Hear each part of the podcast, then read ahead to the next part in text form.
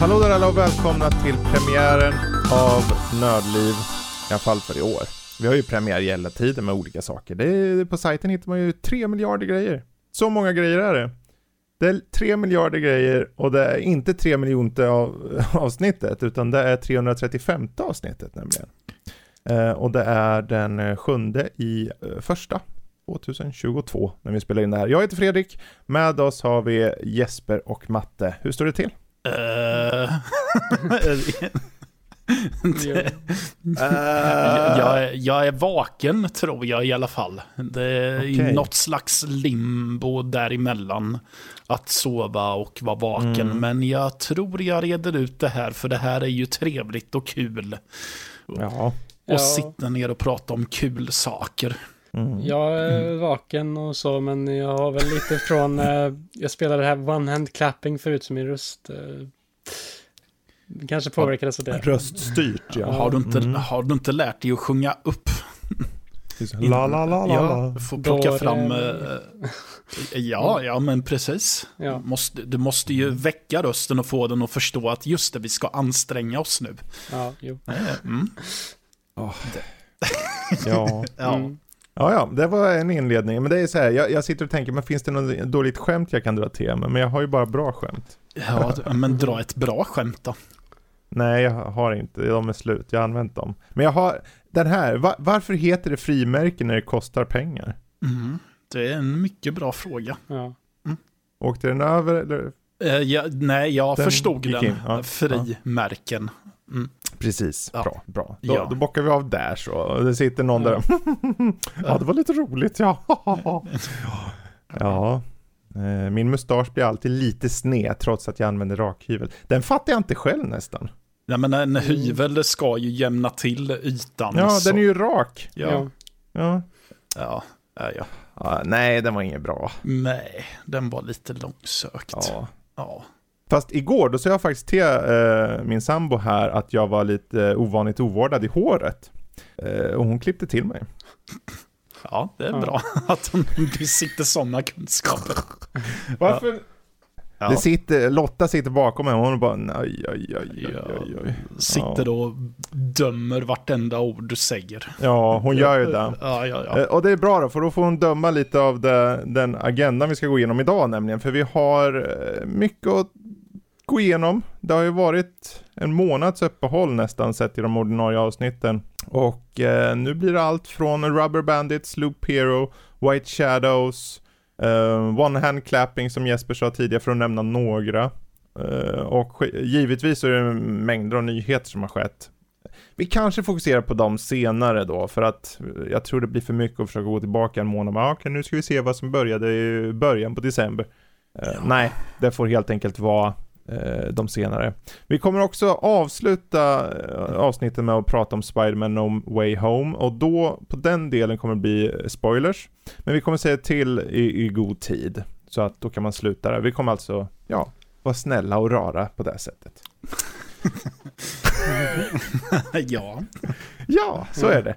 Men eh, då så, vi gör så här att vi hoppar rakt in på nyheter då, för det har ju hänt både det ena och andra. Ehm, och eh, vi kan väl börja med lite läckor. Ehm, för det har till att börja med kommit ut en läcka på Playstation Store som kan ha avslöjat både datum och eventuellt eh, släppfönster för eh, God of War och Sonic Frontiers. Eh, och av de två spelen så tror jag väl att suget kanske en aning mer större på God of War. Jag Va? kan ha fel. Kanske en miljon eh, människor bara Jag vill ha Sonic! Ja, jag tror Ge mig den det. blåa faran. det är, jag tror det. Det är Sonics år i år. Ja, alltså i Sonics, i Sonics Ja. fall eh, så kan det nog, eftersom att det är ett spel som verkar ta ett, en ny riktning för serien med att vara ett Mm. open world, vad det verkar som i så här stora öppna områden med kanske lite mer fokus på en story eller någonting. Mm. Ja, vem vet, du kanske får möjlighet att spöa skiten ur Kratos Mm, ja. i Sonic.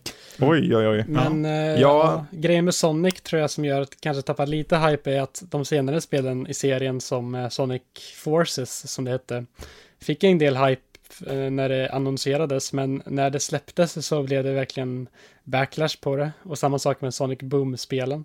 Så eh, jag skulle tro att hypen där för att Ja, det kanske inte blir, ja, jag kanske inte har lika mycket tillit till Sonic-teamet längre har Nej. blivit lite, tyvärr så. Men eh, Var kommer backlashen ifrån då? Är det att spelen inte var så bra som folk tyckte att de skulle vara bra eller? Ja, de är buggiga och de är typ dåligt skrivna manus, dåliga, typ alldeles för korta ibland och ja, Ja. allt möjligt. Eh, Men God of Ja. War så har man ju ändå ett spel som man har ganska stor tillit till och ett spel som man tror man, jag tror vi ändå vet ungefär vad vi kommer få med det spelet. Även om det Mm. kanske inte är exakt storyvis, men ändå. Precis, Finns en- eh, det finns en hög hype där. Jag tänker att eh, vad gäller de här läckorna i alla fall, så vi har ju vetat att Sonic Frontiers eh, är sagt, satt på fjärde kvartalet 2022. Men i och med den här potentiella läckan då, från Playstations eh, Game Size-läckan, personen som i sin tur eh, har fått det från Playstation Stores databas, så ringas datumet 15 november in. Eh, och sen har vi då på eh, God of War, och den här tror jag är lite mer, för det är nämligen, den passar perfekt in i det att det är sista dagen på det tredje kvartalet. Eh, 30 september, så det kan vara, det kan mycket riktigt vara en placeholder. Men om, någonstans känns det som att God of War kommer komma där någonstans. Om det kommer ut Mm. 2022 så är det där omkring tror jag också. Ja, jag Eh. tror att det kommer relativt sent på året, men jag tror inte att det kommer så pass sent så att folk inte kommer hinna spela det och ha med det på någon eventuell eh, Goti-lista. Mm. Nej, precis.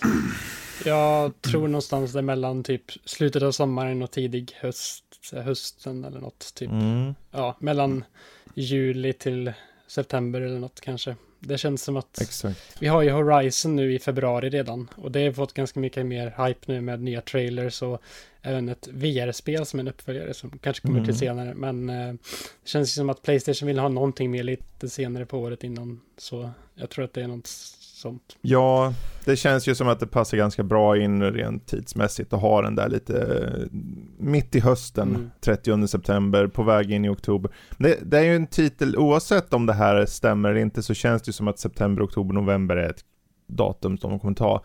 Även om föregången kom ut 20 april, Mm. så känns det som att det, det, de kommer inte sikta på det.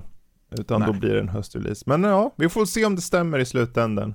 Helt enkelt. Sen om vi hoppar vidare, nu har vi ju roligt här, för det är ju så att Square Enix, de gillar NFTs, de här härliga kryptovalutan. Och eh, det är ju uppenbart då med tanke på att, eh, jag, jag vet inte om det var högsta chefen eller någonting, han, han gick ju ut med att berätta om att han minsann gillade NFTs. Och säger att det här lockar spelare som spelar för att bidra inom situationstecken. Ja.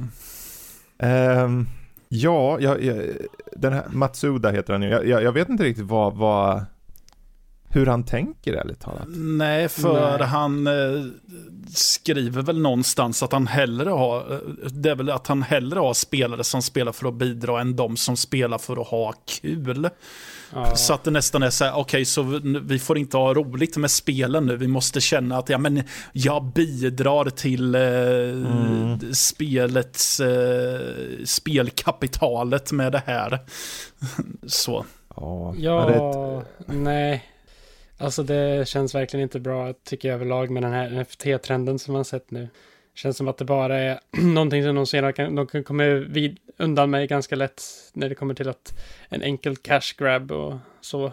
Samma sak, Konami har ju också annonserat den här, var det 35-årsjubileumet för Castlevania-serien där de Ja, inte Mm. mer, det, det var inga nya spel eller någonting där, utan det var eh, helt enkelt NFTs som man kunde köpa upp.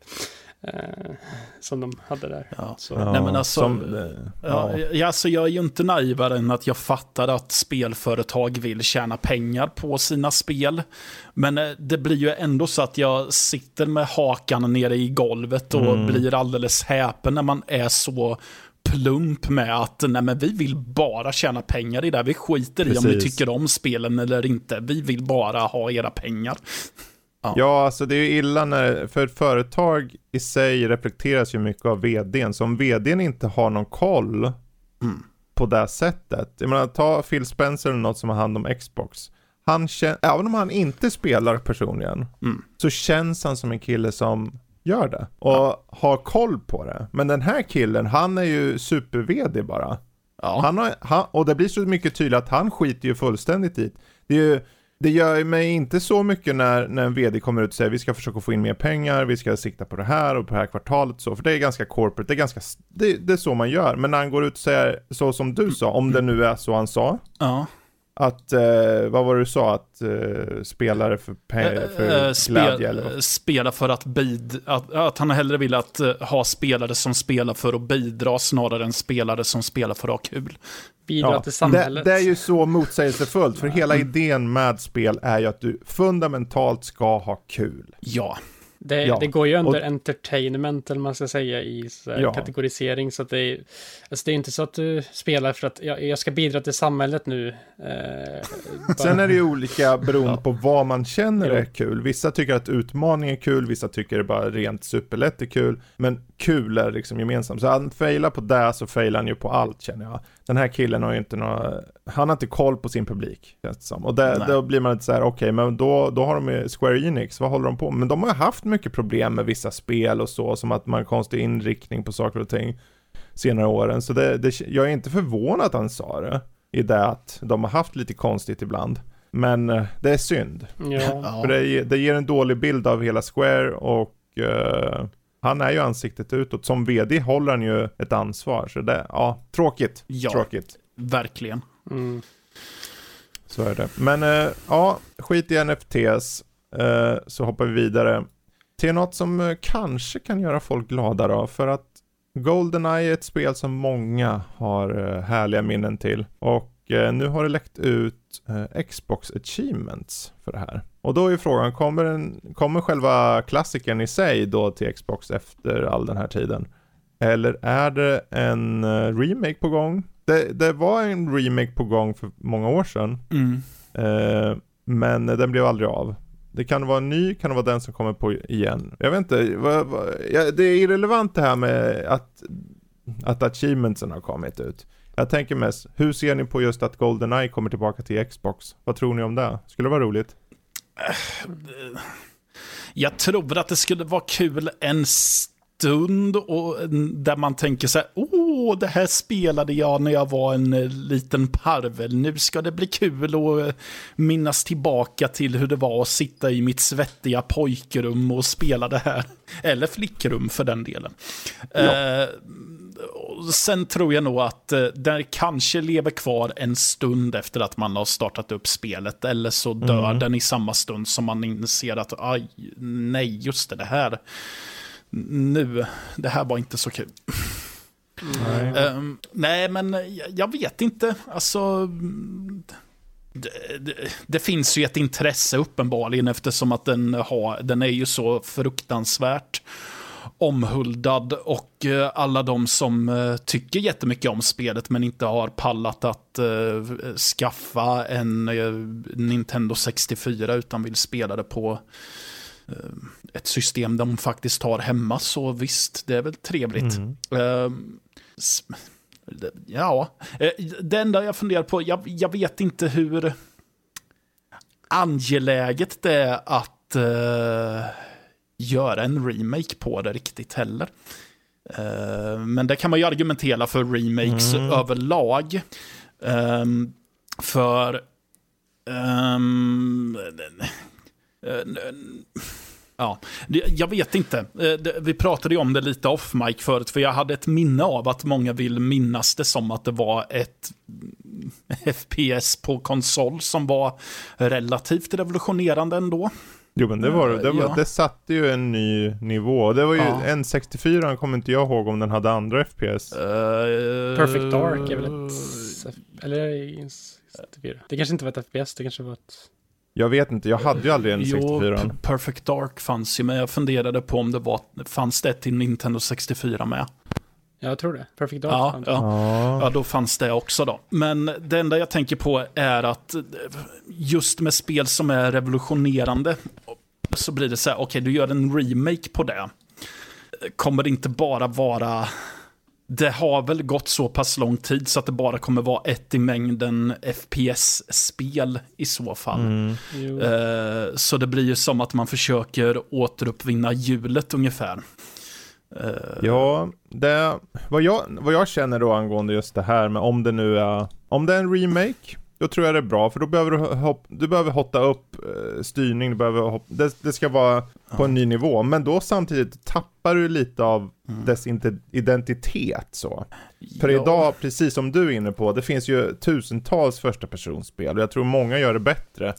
Här, ja. det, många gör det ju uppenbarligen mycket bättre än vad Goldeneye var då, självklart. Mm. Så antingen så släpper de bara en re-release, att de släpper så att det går att köra på Xbox, och då är det, en, det är ju en kuriosa grej, för jag ja. personligen känner ju att när jag testar på det, jag tror det var i somras, ja. då, då kände jag mest, jag, för, jag såg ju att det här hade något, men jag mm. skulle ju inte orka ta i det med en 10 meters tång. Alltså. Nej, men eh, kom, kommer de då göra samma grej som den här uh, Grand Theft Auto Trilogy, den här som kom nyligen. Ja, där, det är, där det är så här att ja, vi har putsat upp några texturer och lite ljus, ja. men vi har samma modeller fortfarande, vilket gör att det ser ut som att ja, här, har, uh, här har pappa gamer suttit och testat en level design för första gången i sitt liv. Ja. Det jag kan tänka på är som kan vara lite intressant för vissa kanske är att eh, de lägger till något slags online-läge i det här spelet.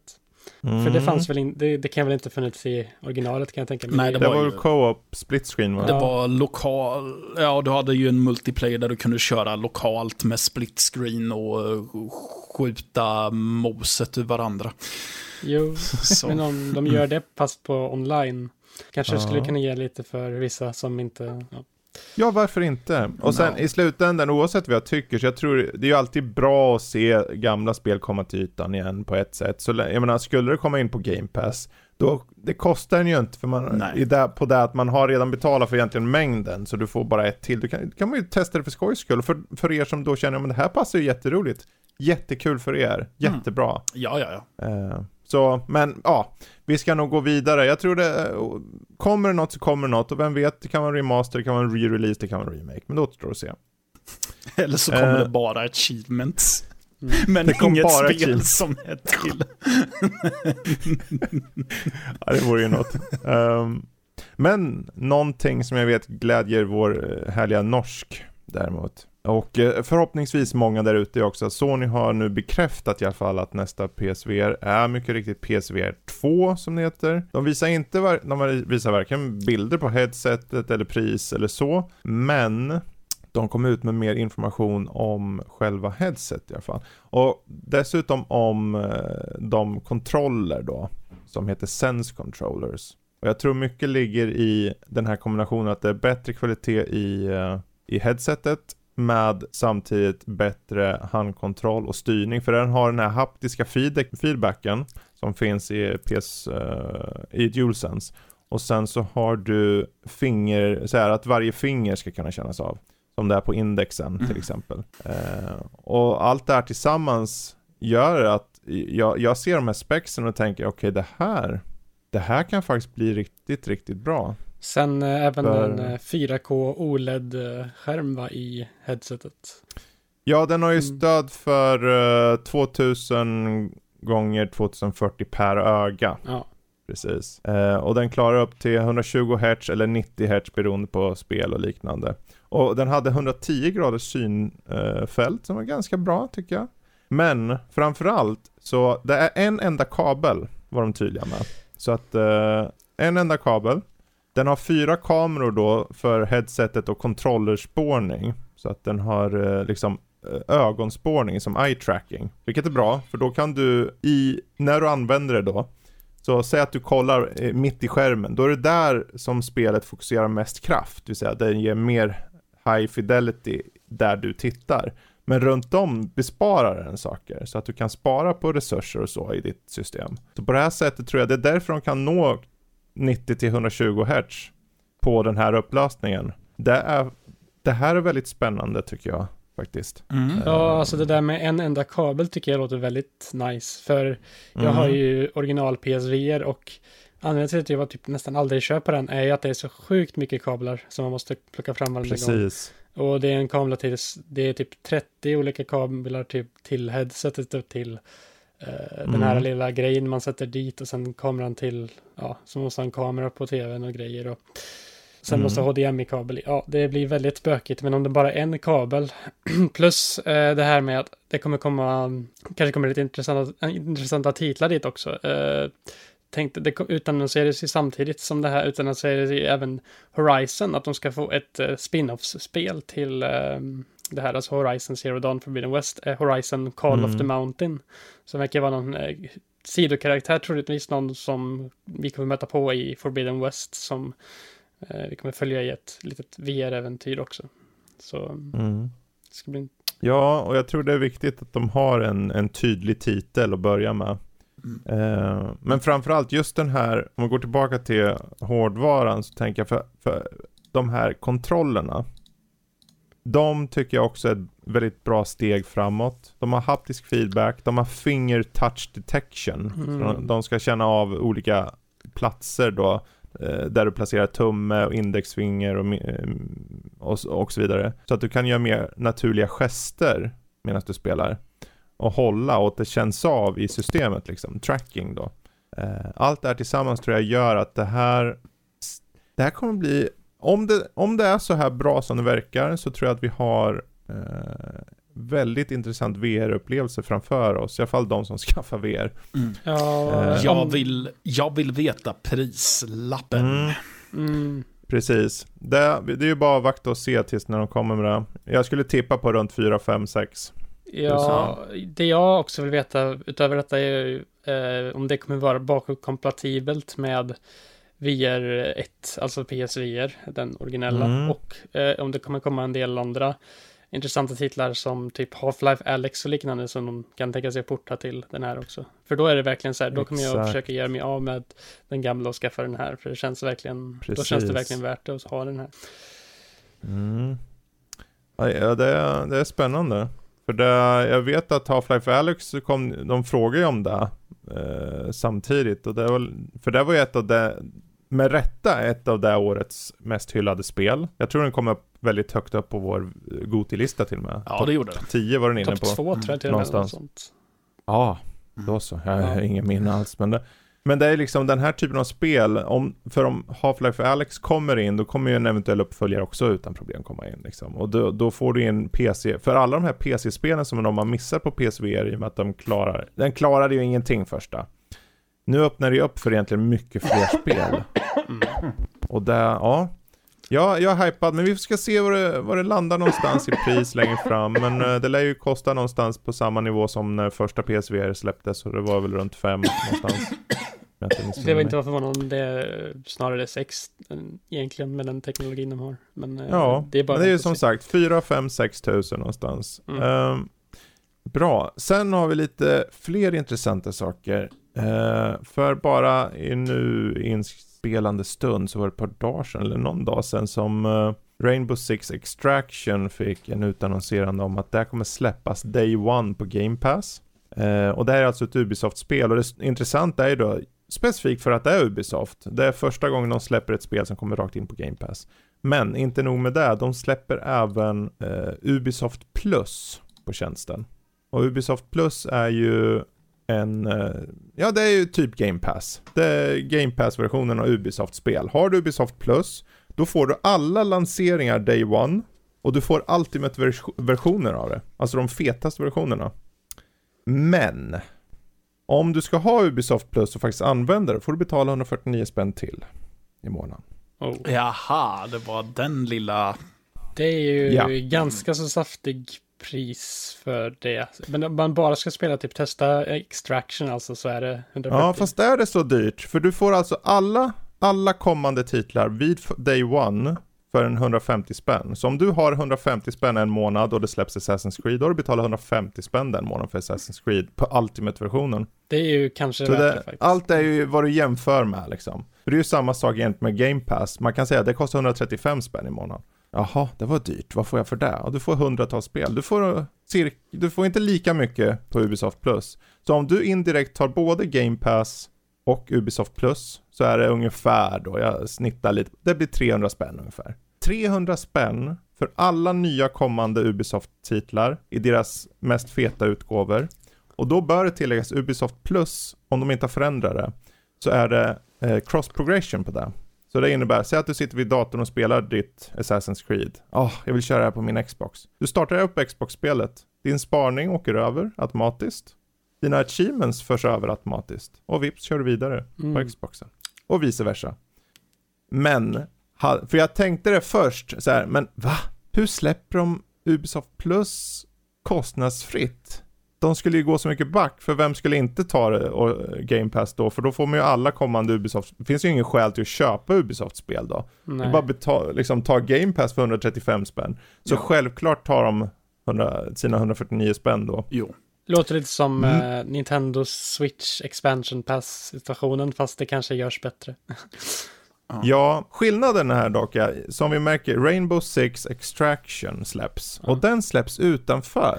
Ah. Ja. Okay. Så vad innebär då det? Jo, förmodligen så är det så här att särskilda titlar från Ubisoft kommer i fortsättning kunna komma rakt ut på Game Pass.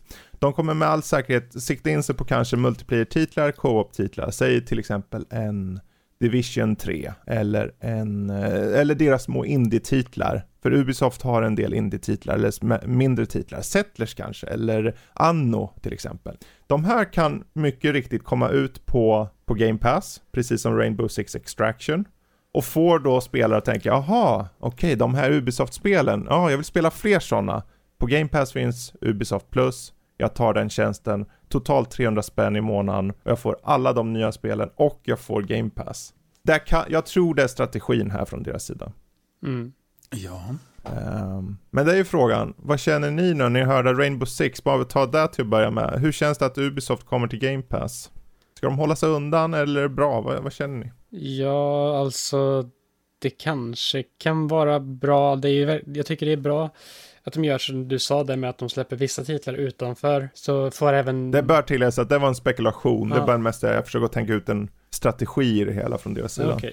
Mm, men ifall det är typ Rainbow Six Extraction till exempel, om det är en mm. början på det. Om de gör det som du säger där så är det, känns det som en bra grej tycker jag. För då mm. eh, kan både de som vill ha alla spelen i de fetaste utgåvorna få dem via dubbeltjänst, man ska säga. Eller, och de som mm. bara vill testa någonting ibland och inte vill betala den här 300 i månaden kan få eh, testa på lite annat. Och kanske typ om de tycker att det är tillräckligt bra kanske ändå köra på Precis. Den. Men eh, för ifall det hade bara varit att det varit vid Ubisoft Plus plus uh, Game Pass att man måste betala den oavsett när man ska köra något. Mm. Så jag tycker jag inte att det hade varit lika hype om man säger så. Mm. Jag tror vad, vad det egentligen gör att de ser ju att uh, strategin för Game Pass funkar. Det vill säga Ubisoft och alla andra i världen sett i de här stora uh, spel studiosarna ser ju vad, vad de gör och tänker okej, okay, det där är uppenbarligen bra. Ubisoft Plus har ju funnits ett tag. Det finns många som säger väldigt gott om det. För jag menar om du om jag då ska köra Assassin's Creed eller jag ska köra Far Cry eller jag ska köra eh, vilket spel som helst och har det, då betalar jag alltså 150 spänn i månaden. Och du kan säga upp när du vill och på hur kort tid som helst. Så om jag tar två månader för 300 spänn och sen kör jag rakt igenom Far Cry 6 och ett kommande Assassin till exempel. Då har jag ju milt sagt sparat en slant istället för att köpa. För det här är ju Ultimate-utgåvor för så mm. kostar 1000-1200 spänn eller någonting. Och då om du också har, vad, vad nu Game Pass gör, är att först sätter du in liksom i huvudet på spelarna, okej okay, här har ni alltså Ubisoft Plus, för det finns ju många som inte har koll på det. Ingen vet ju om det, eller många vet inte om det. Så att du får in det, okej okay, det här finns med och om jag vill ha det då behöver jag bara aktivera det här för jag betalar ju redan 135 i månaden. För jag har ju tur, jag tog ju en Xbox på sån här All Access som innebär att man får både konsol och ett, en prenumeration på Game Pass i ett paket. Så jag tänker inte på det för det är liksom redan nästan betalt. Men de gemene man betalar ju månaden i regel. Och då, vad är liksom 149 spänn till då om du får alla Ultimate-utgåvor av kommande spel? Um, jag tror det kan vara en bra deal. Det enda mm. kruxet här nu, om jag ska försöka vara djävulens advokat, är att Ubisoft har inte mycket på gång. Nej, Det är det jag tänker också. Ehm, Eh, Men vad de har däremot i den här tjänsten är ju egentligen, du har alltså Ultimate-utgåvor då av Valhalla, Far Cry 6, eh, Immortals ja, säg- kanske? Immort, ja den finns Phoenix där, precis. Racing. Phoenix Rising. De spelen finns där, så om du har missat dem så är det ju en bra deal. Om du har kört merparten av de här redan så är det egentligen bara mer spel som du inte rör. Men å andra sidan, du kan ju säga upp på nolltid och bara plocka upp det igen när ett spel kommer. Ehm, så jag, tror att det är en bra strategi från deras sida att uppmärksamma tjänsten. För att eh, Game Pass är nog den kändaste tjänsten av den här typen idag. Även om jag vet att Playstation utannonserar mer tydligt att de skulle också komma med en Mm. de, de kommer ha lite, vi- vissa problem där, en känsla av. Men de har vissa fördelar också. Men ehm, i en tid när Ubisoft inte har så mycket på, på platen så tror jag det är bra för dem att åtminstone säga att eh, Ubisoft Plus kommer komma till Game Pass. För den är ju inte ute än, Ubisoft Plus Ja, för det enda jag kan komma på som Ubi, Ubisoft egentligen har på gång det här året som är lite större är ju egentligen inget spel som kommer kunna släppas där och det är Mario Rabbids Sparks of Hope just nu, Mm. jag kan komma på, förutom Rainbow Six då. Eh, och det kommer ju inte kunna släppas där för det är ju Nintendo-spel, Nintendo IP och det kommer ju släppas Mm. enbart på Switch. Så då blir det ju... Exakt. Det, det enda övriga storspelet sett till produktionskostnad Ja, eh, är ju det, Avatar-spelet det är som kommer. Ubisoft, ja. Eh, för det är ju Massive, de som gjorde Division-serien.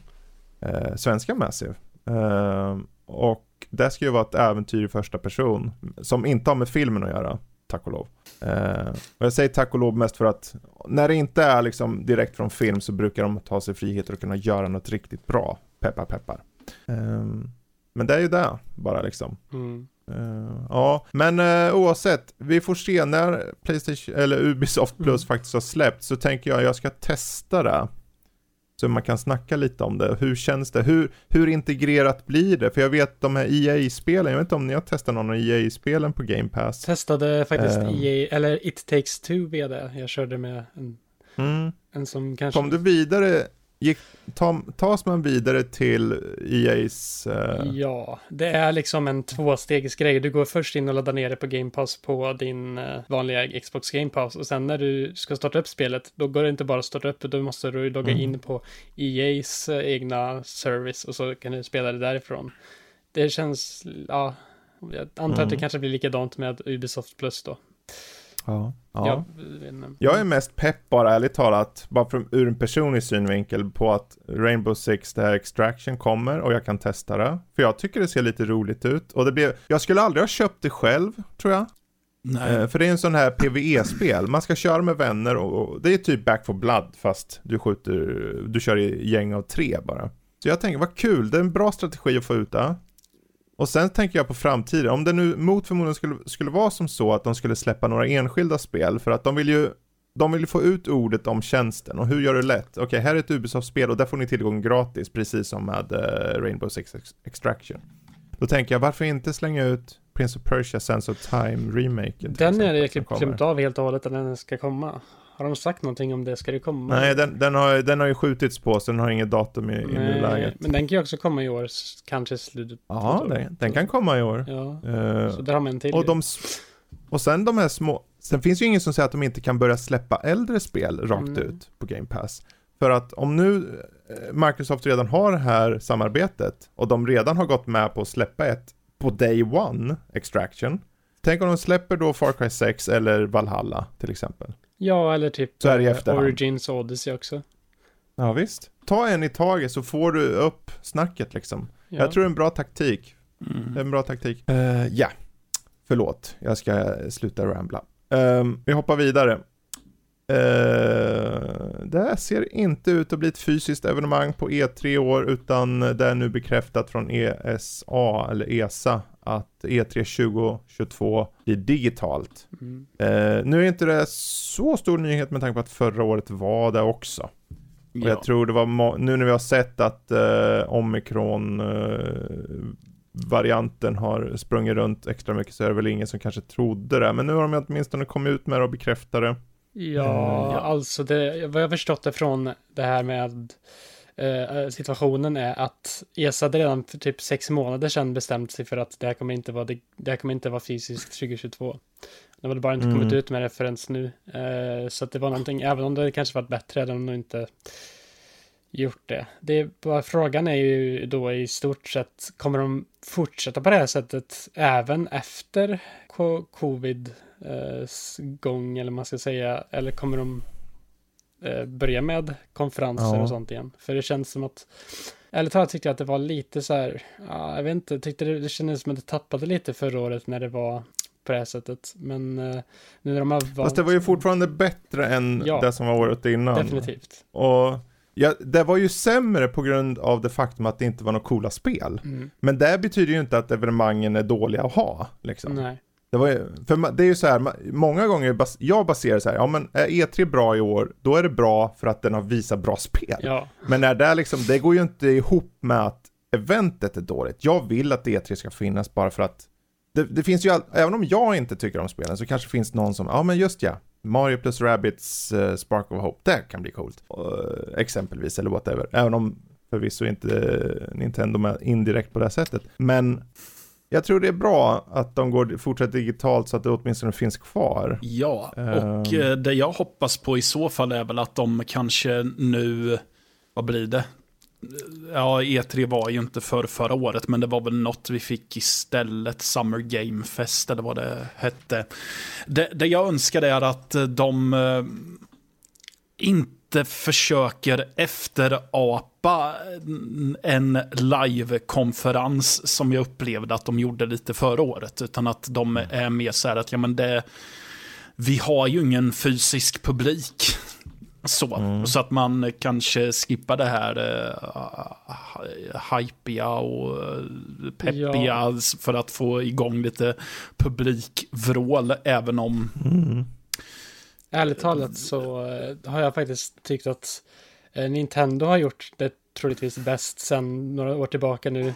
De slutade, jag tror det var typ 2015-16 med att ha sådana konferenser överhuvudtaget på E3, utan de har alltid kört på sina directs som de ändå har några gånger per år. Och där är det ju bara spel efter spel efter spel efter utannonsering. Och det känns som att de slösar inte bort tid på onödigt tjafs eh, och går bara på det. Jag tyckte även att Xbox gjorde det bra förra året med mycket spel och sånt. jo, eh, Ja, det var ju precis. de som stod ut. För Xbox hade, precis, det var Nintendo och Xbox hade ju bra. Och Mm, de ja. båda manglar ju på. Sen är det såklart, båda de hade ju spel som jag bara, ah, det här är ju bara skit. Ja. Men det fanns ju också spel som man bara, oh. Ja. Så. så mycket hänger på spelen. Jag tror, för min del, alltså, jag tycker ju om spektaklet. För att Mm. man vill ju sitta efteråt och prata. Annars är det bara, okej, de manglar ut trailers bara. Mm. Ja, och trailers kan de släppa online lika gärna. Jag behöver inte se det då Nej, känner jag. Om inte det blir någon form av liksom eh, community-grej eller någonting liksom. Man samlar ändå, du har en enorm publik som du kan samla digitalt nu. ja, Eh, men det, det, det är Så också gör någonting.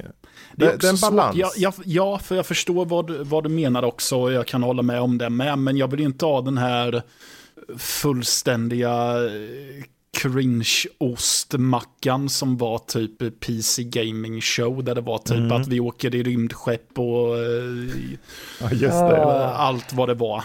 Robotinvasion eller någonting. Ja, Ja, de hade ju tappat bort sig helt. De ville ju göra en di digital devolver. Det var bara att den Ja. sög. Ja, ja eller typ precis. Koch Och- Prime Time som inte ens pratar om spel, utan de pratar om sin Koch Ja, eh, Matter, Prime Matter i typ tre Ja. år. Eh, Ja, jo, men eh, så det, det är ju en balansgång där. Alltså, jag tänkte Ja. ju säga det, jag vill ju inte, jag menar inte att man ska ta bort hype och, och specs fullständigt. För då är det som du säger att då kan man lika gärna bara sitta och hänga på YouTube och trycka på refresh tills det dyker upp nya trailers. Men eh, alltså det ska inte vara, jag vill inte ha den här fullständiga, jag vill inte ha pajaserier heller så. Mm. Eh, Nej, men jag tror Xbox gjorde det bäst där. Ja. För där kändes som att de pratade med publik. Det fanns en närvaro på ett annat sätt. jo. För Nintendo har bra, de manglar på, men det är ju så förinspelat. Mm. Så att det, Ja. blir, det tappar lite själ för mig. Sen så finns det ju de som, när det är förinspelat kan ju Nintendo är de som gör det bäst på det. För jag kommer ihåg något år som Square gjorde det. Och De manglade igenom och det var det sämsta jag sett på länge. Det var verkligen, hu- och sen stod det någon stackars japan där som pratade och fick dubb eller någonting om, och bara nickade och hade sig och det var liksom helt super corporate så här, företag mall 1A liksom. Man tänker, det här, vem, vem tror ni det här ska gillas av egentligen? Eh, så jag, tror nog att det jag helst vill se det är att någon, att varje mm, företag som ska ha någonting på E3, att de har haft en nej-sägare som typ får dem att ko- hugga av alla Precis. intervjuer. För det var det som var problemet med många konferenser förra året för mig, att alla var så evighetslånga för att liksom Ja. dra ut på tiden. Så. Det, jag tror det, det, är, det är bara ett verklighetstänk som behövs här. För de Ja. måste förstå att om någon hoppar in för att se så vill man ha, folk vill ha först och främst trailers Mm. och utannonseringar. Och om det ska vara, man vill ha mer, men Ja. du vill inte ha för mycket av det. Det Nej. ska vara hållas trimmat och tight och, och knäppt. Men eh, ja, oavsett, trimmat och tight, Trimmat och, knäppt. tajt och knäppt. Det, det, det är så vi vill ha det. Det ska Mm. bli alla gamers nya melodi. ja. Ni hörde det här Eh, först. men men, det, det, vi får se hur det blir med E3. Jag hopp, det här E3 2022, det kan bli ett bra E3 med tanke på att det här året ser ut att innehålla många spel. Men mycket hänger tror jag på att Playstation tar, tar sig tillbaka. ja. Eh, Jag hoppas det. Att de, inte att de behöver vara på själva E3, men att de har någonting samtidigt, typ. Så. Eh, så att det känns komplett, att alla stora är där liksom. Ja, ja, men så att det känns som att det är saker på gång i alla fall. Mm. Jag tycker redan det gör dock. Eh, bara att man inte har exakta datum, men- det finns väldigt mycket saker som släpps.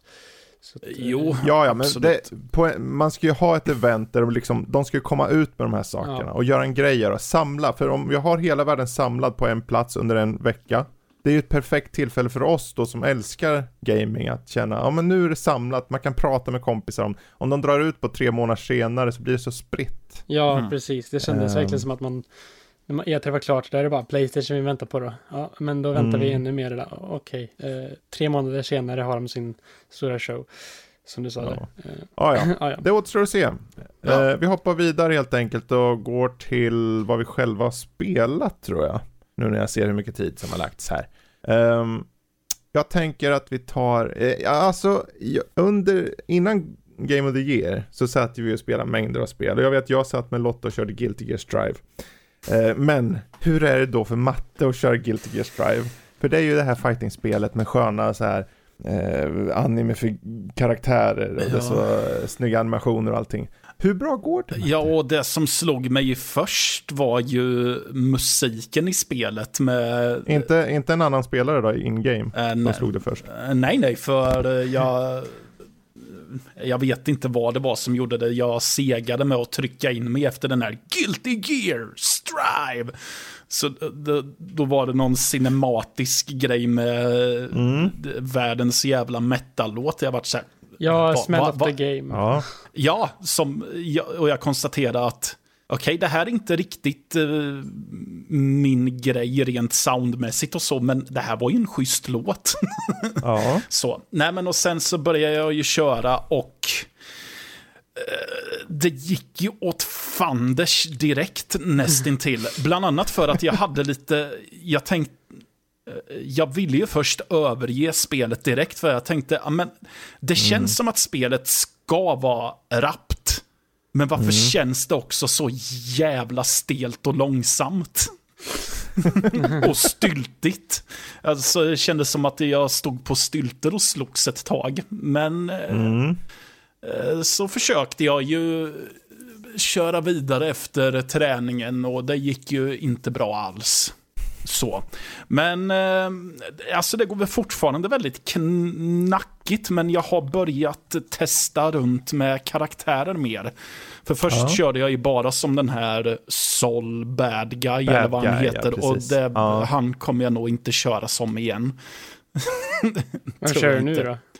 Eh, Jag testade någon eh, Alex Lowry eller något sånt som var som eh, två liar i ett... Axlow. Axlow, eller- ja, jag kommer inte ihåg vad han heter. Han men han, han håller på med liar och ja, men det gick väl helt okej. Och sen så nu körde jag som någon ettrig ninja-snubbe. Chips. Ja, något sånt. Ja, han körde jag som. Han tyckte jag var den bästa för mig. Ja, han...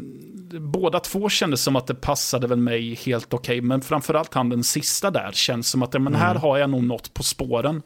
Men jag tror att eh, jag började, upp, jag började hitta nyckeln i det hela med nu. Så här, att eh, mm. först så sprang jag ju bara rätt fram och tänkte, ja, men det är ju den som får in mest slag som eh, vinner, så de ska jag ju bara stå och mangla slag så att de inte hinner slå mig. Men då flyger man ju iväg som en jävla vante och har inte en chans. ja. så, så jag upptäckte då sen när jag testade vidare med karaktären, aha, okej, okay, man vinner väldigt mycket på att backa undan och se vad hittar den andra filuren på för någonting. Och sen mm. så, men nu kan jag testa. Och sen gillar jag just det här eh, systemet de har med, count, med counters man kan få in att, eh, aha, du försökte slå mig där men den avbröt jag nu. Roman cancels och sådana saker. Uh, ja, ja, men precis. Så jag har, även om det är ju skitsvårt fortfarande och det, även om det är uh, förmodligen hör till en långsammare kategori av fightingspel som handlar mer om att hitta rätt stance och att eh, mm. parera mycket och att hitta sina luckor. Så går det ju skitfort ibland också. så. Eh, men ja, jag har ett projekt framför mig känner jag i alla fall. För även om jag tycker att det är skitsvårt och jag blir frustrerad över att gubben inte riktigt gör som jag vill hela tiden och mm. jag ibland inte riktigt förstår vad jag pysslar med. För det är så här, jag trycker på en massa knappar och mm, saker händer. um, så känner jag, att det här är kul. Jag vill ja. lära mig det här. Så jag förstår att uh, det har talat så väldigt gott om det här. Så, mm. ändå, för det, det känns riktigt välgjort. Och eh, ja, det är kul. Så. Och det känns kul att ha ett, eh, ett projekt som man kan gå tillbaka till lite som en... För att dels slå ihjäl lite tid och för att ja, men jag har, nu har jag en utmaning för mig själv. Jag ska bli bra på det här spelet. Uh, det Guilty. Gear Strive har också är ju någon slags träningsläge där det finns väldigt mycket olika mm. tutorials där man kan typ lära sig massa olika saker ganska lätt tror jag. Precis. Eh, jag har inte använt den så jättemycket själv när jag testat, men jag vet att det är rekommenderat verkligen att när man vill lära sig spelet överhuvudtaget mm. så är det bra att gå igenom de där och bara göra lite saker i taget för att få det liksom lite button inputs du ska göra i, mm. åt gången. Precis, jag, att, uh... jag testade lite grann, gjorde jag. Och det, det känns som att det är en bra grej också. Så, mm. mm. Ja, och det ser ju för jäkla snyggt ut också. Ja, det gör det verkligen. Alltså, det, det, det är ju jättesnyggt, tycker jag. Mm. Mm. Och det, det, det, det, flyter på så väl också, tycker jag. Så. Ja, animationerna och ja, transi transitions och allt mm. sånt där. Övergångar och... Ja. ja, Guilty Gear Strive. Mm. Det är värt att testa. Det kommer ganska högt på vår Goti också. Ja, jag... Så, utan att spoila något. Jag högde eh, ni får en... lyssna själva. Jag högde på en rea ganska nyligen, så det mm. Mm, kanske fortfarande är på nedsatt pris. Mm. mm. Okej, okay. uh, eh, för att hoppa vidare då. En hand klappar. One hand clapping. Alltså, beskriv, vad är det här för något spel till att börja med Jesper? Det är ett spel där man kör som någon liten typ lilaktig figur som eh, ska ta sig vidare i världen genom en väldigt specifik sak, nämligen genom sångrösten. Eh, du som spelare ska sjunga eh, i din mikrofon, eller i alla fall göra ljud för att höja och sänka plattformar, eh, flytta runt olika block och massa sådana här saker för att ta dig vidare i världen. Och det kan vara ganska så eh, frustrerande ibland när rösten inte riktigt eh, vill göra som den gör eh, i spelet. Men eh, det är ett väldigt charmigt spel, väldigt eh, snygg estetik. Och tycker att det, det har inte så jättemycket story överlag. Det, eller det är mer att liksom, det är din resa som sångare som går runt i den här världen. Uh, det börjar med en The Silent City eller något sånt där heter det. Där det är typ massa monster som jagar dig typ. Uh, och du ska genom att bara sjunga allt du har, bara skrämma bort dem och sen först vidare till en sanddyner där du hittar en annan vän som hjälper dig och sen ska du guida som några fåglar och så blir det vackert. Mm. Men, är, det, är det musik att sjunga till eller? Nej, Eller alltså sitter inte. du bara och gastar ut i eh, tomma intet?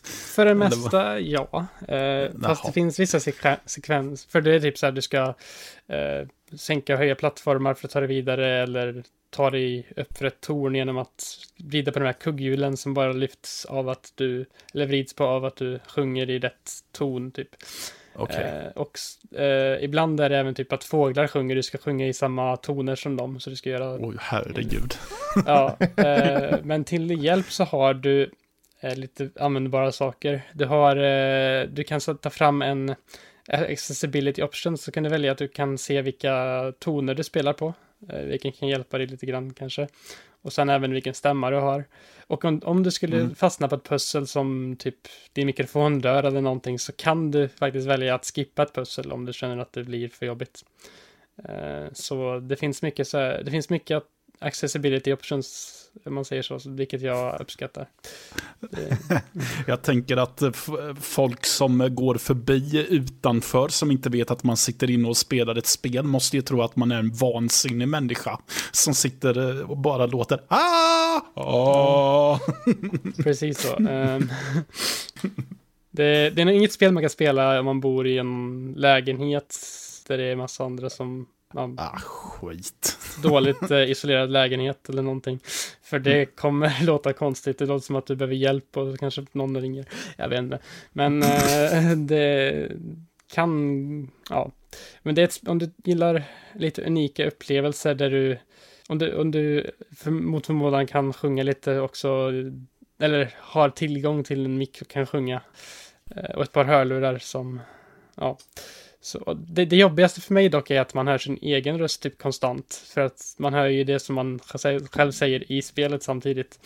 Eh, vilket Ja, blir just så här det. dubbelt, dubbelt hela tiden. Så, Mm. ja.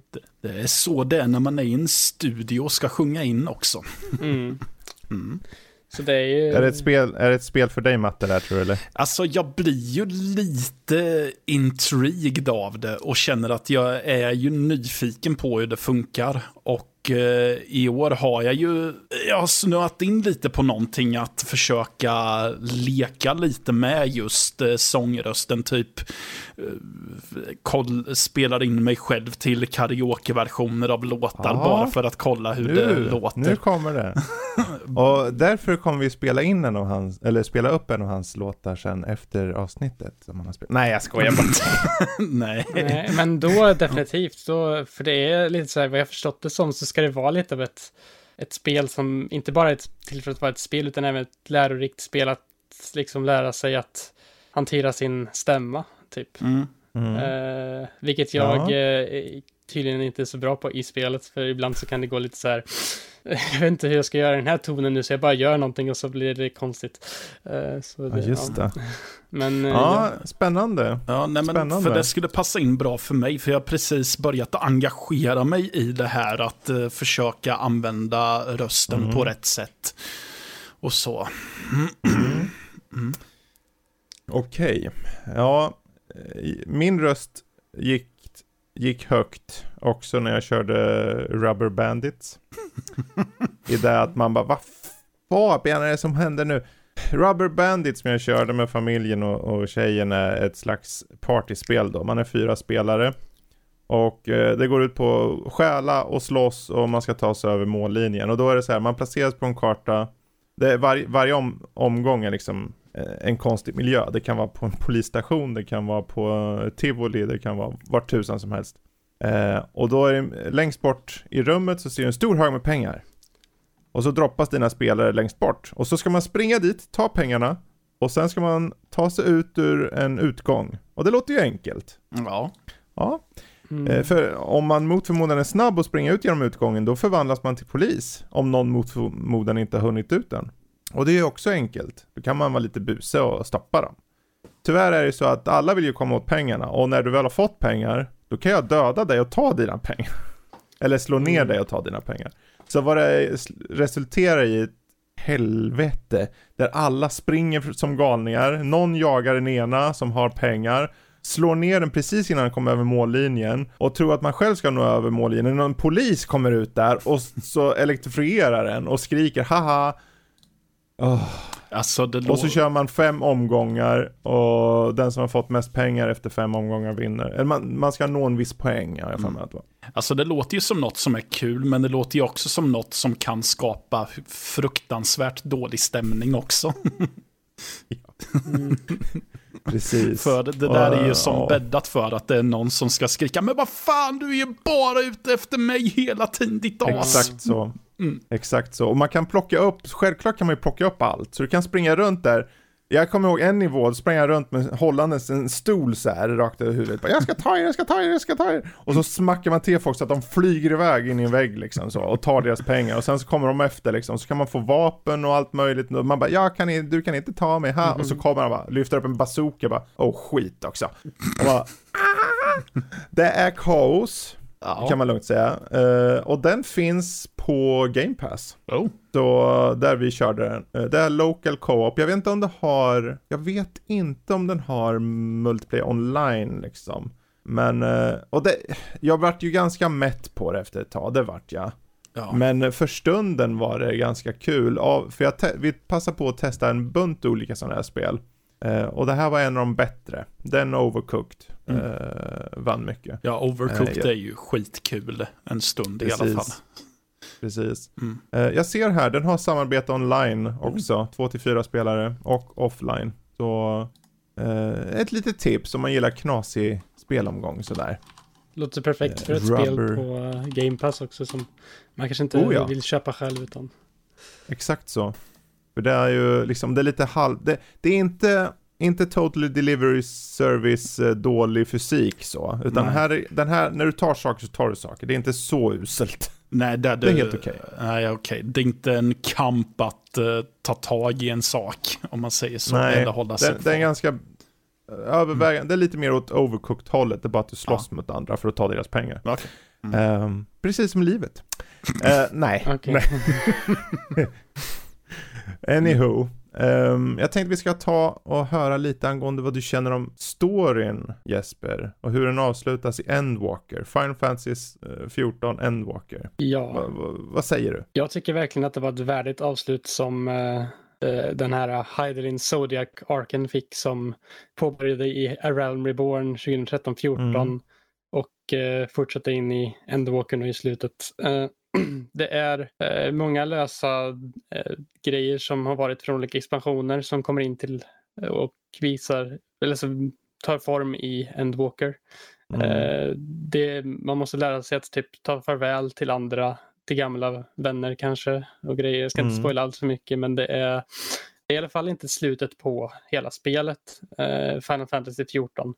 Eh, det är Nej. bara egentligen typ början för man planerar, Yoshi P, eh, producenten har ju planerat tio år framöver till eh, vad som kommer komma till det här spelet. Eh, och det finns Mm. fortfarande så sjukt mycket eh, side content som jag inte än har gjort heller som finns i spelet. Och eh, jag har börjat lite på det nu. Jag känner det här är nästan lika välskrivet som main storyn. Det känns verkligen som att de Mm. har lagt väldigt mycket tid på att göra det här spelet till ett så bra eh, spel som helst när det kommer till eh, Mm. storyn och så. Eh, och sen även Kan man, eh, kan man plocka upp Endwalker och liksom få en slags, eh, vad heter det, när man får allt för, en recap?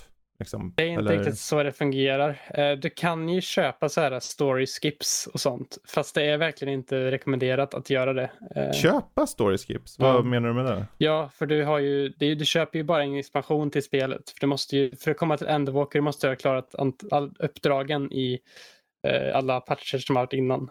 Aha. main story quest, MSQn.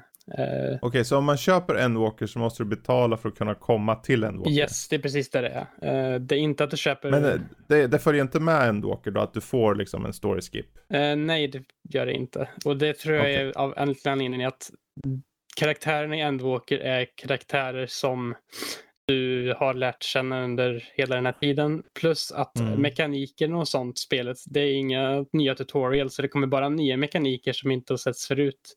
Eh, till raids och dungeons och sånt. Så det, Är de tidigare expansionerna gratis nu då? det är gratis, liksom? eh, det här är lite av en meme egentligen, men det är gratis upp till level 60 och den första expansionen Heaven's Ward. Så om man vill bara testa på och känna hur det är så Mm. rekommenderar jag det. Dock ska man Okej. vara beredd på en sak och det är att Realm Reborn eh, post-game, om man kan säga, mellan Realm Reborn och eh, vad heter det? Heaven's Ward är typ 150 fetch quests i rad. Eh, det, Måste man göra dem eller kan man hoppa Ja, över det måste dem? du göra. Så det, men efter det, efter det så är det verkligen, då pickar de verkligen upp det. Och då blir det eh, verkligen, Men äh, ja, för jag tänker, för jag, jag, ju, jag kommer ihåg att jag testade det. Det var ju ett par år sedan nu. Och det, och det, det finns en bra community här. det är verkligen Eh. det man, det, det är någonting jag verkligen gillar med det här spelet ska jag, kan jag säga. Att, Det, det eh, enda för mig var ju att jag kan inte lägga tiden för om jag skulle, för, för de där 100 patch questsen, då vill jag bara vidare. Jag kommer, efter fem kommer jag känna, ja men nu vill jag gå vidare. Och då är det kört. Men då betyder det att det här är kanske mer riktat mot, du ska ju vara en MMO-spelare då. Det skulle jag dock inte heller säga. Alltså tekniskt sett, Nej. alltså de tar inte så lång tid med fetch questsen egentligen. Nej, De okej. tar kanske typ bara 10 minuter var. Eller det, det är inte bara Mm. fetch quest. Liksom, man kan summera det som att det är väldigt mycket fetch quest till de här eh, 150, eller ma- de här uppdragen som är de här timmarna som Mm. är där. Eh, Det för ju fortfarande storyn framåt lite grann.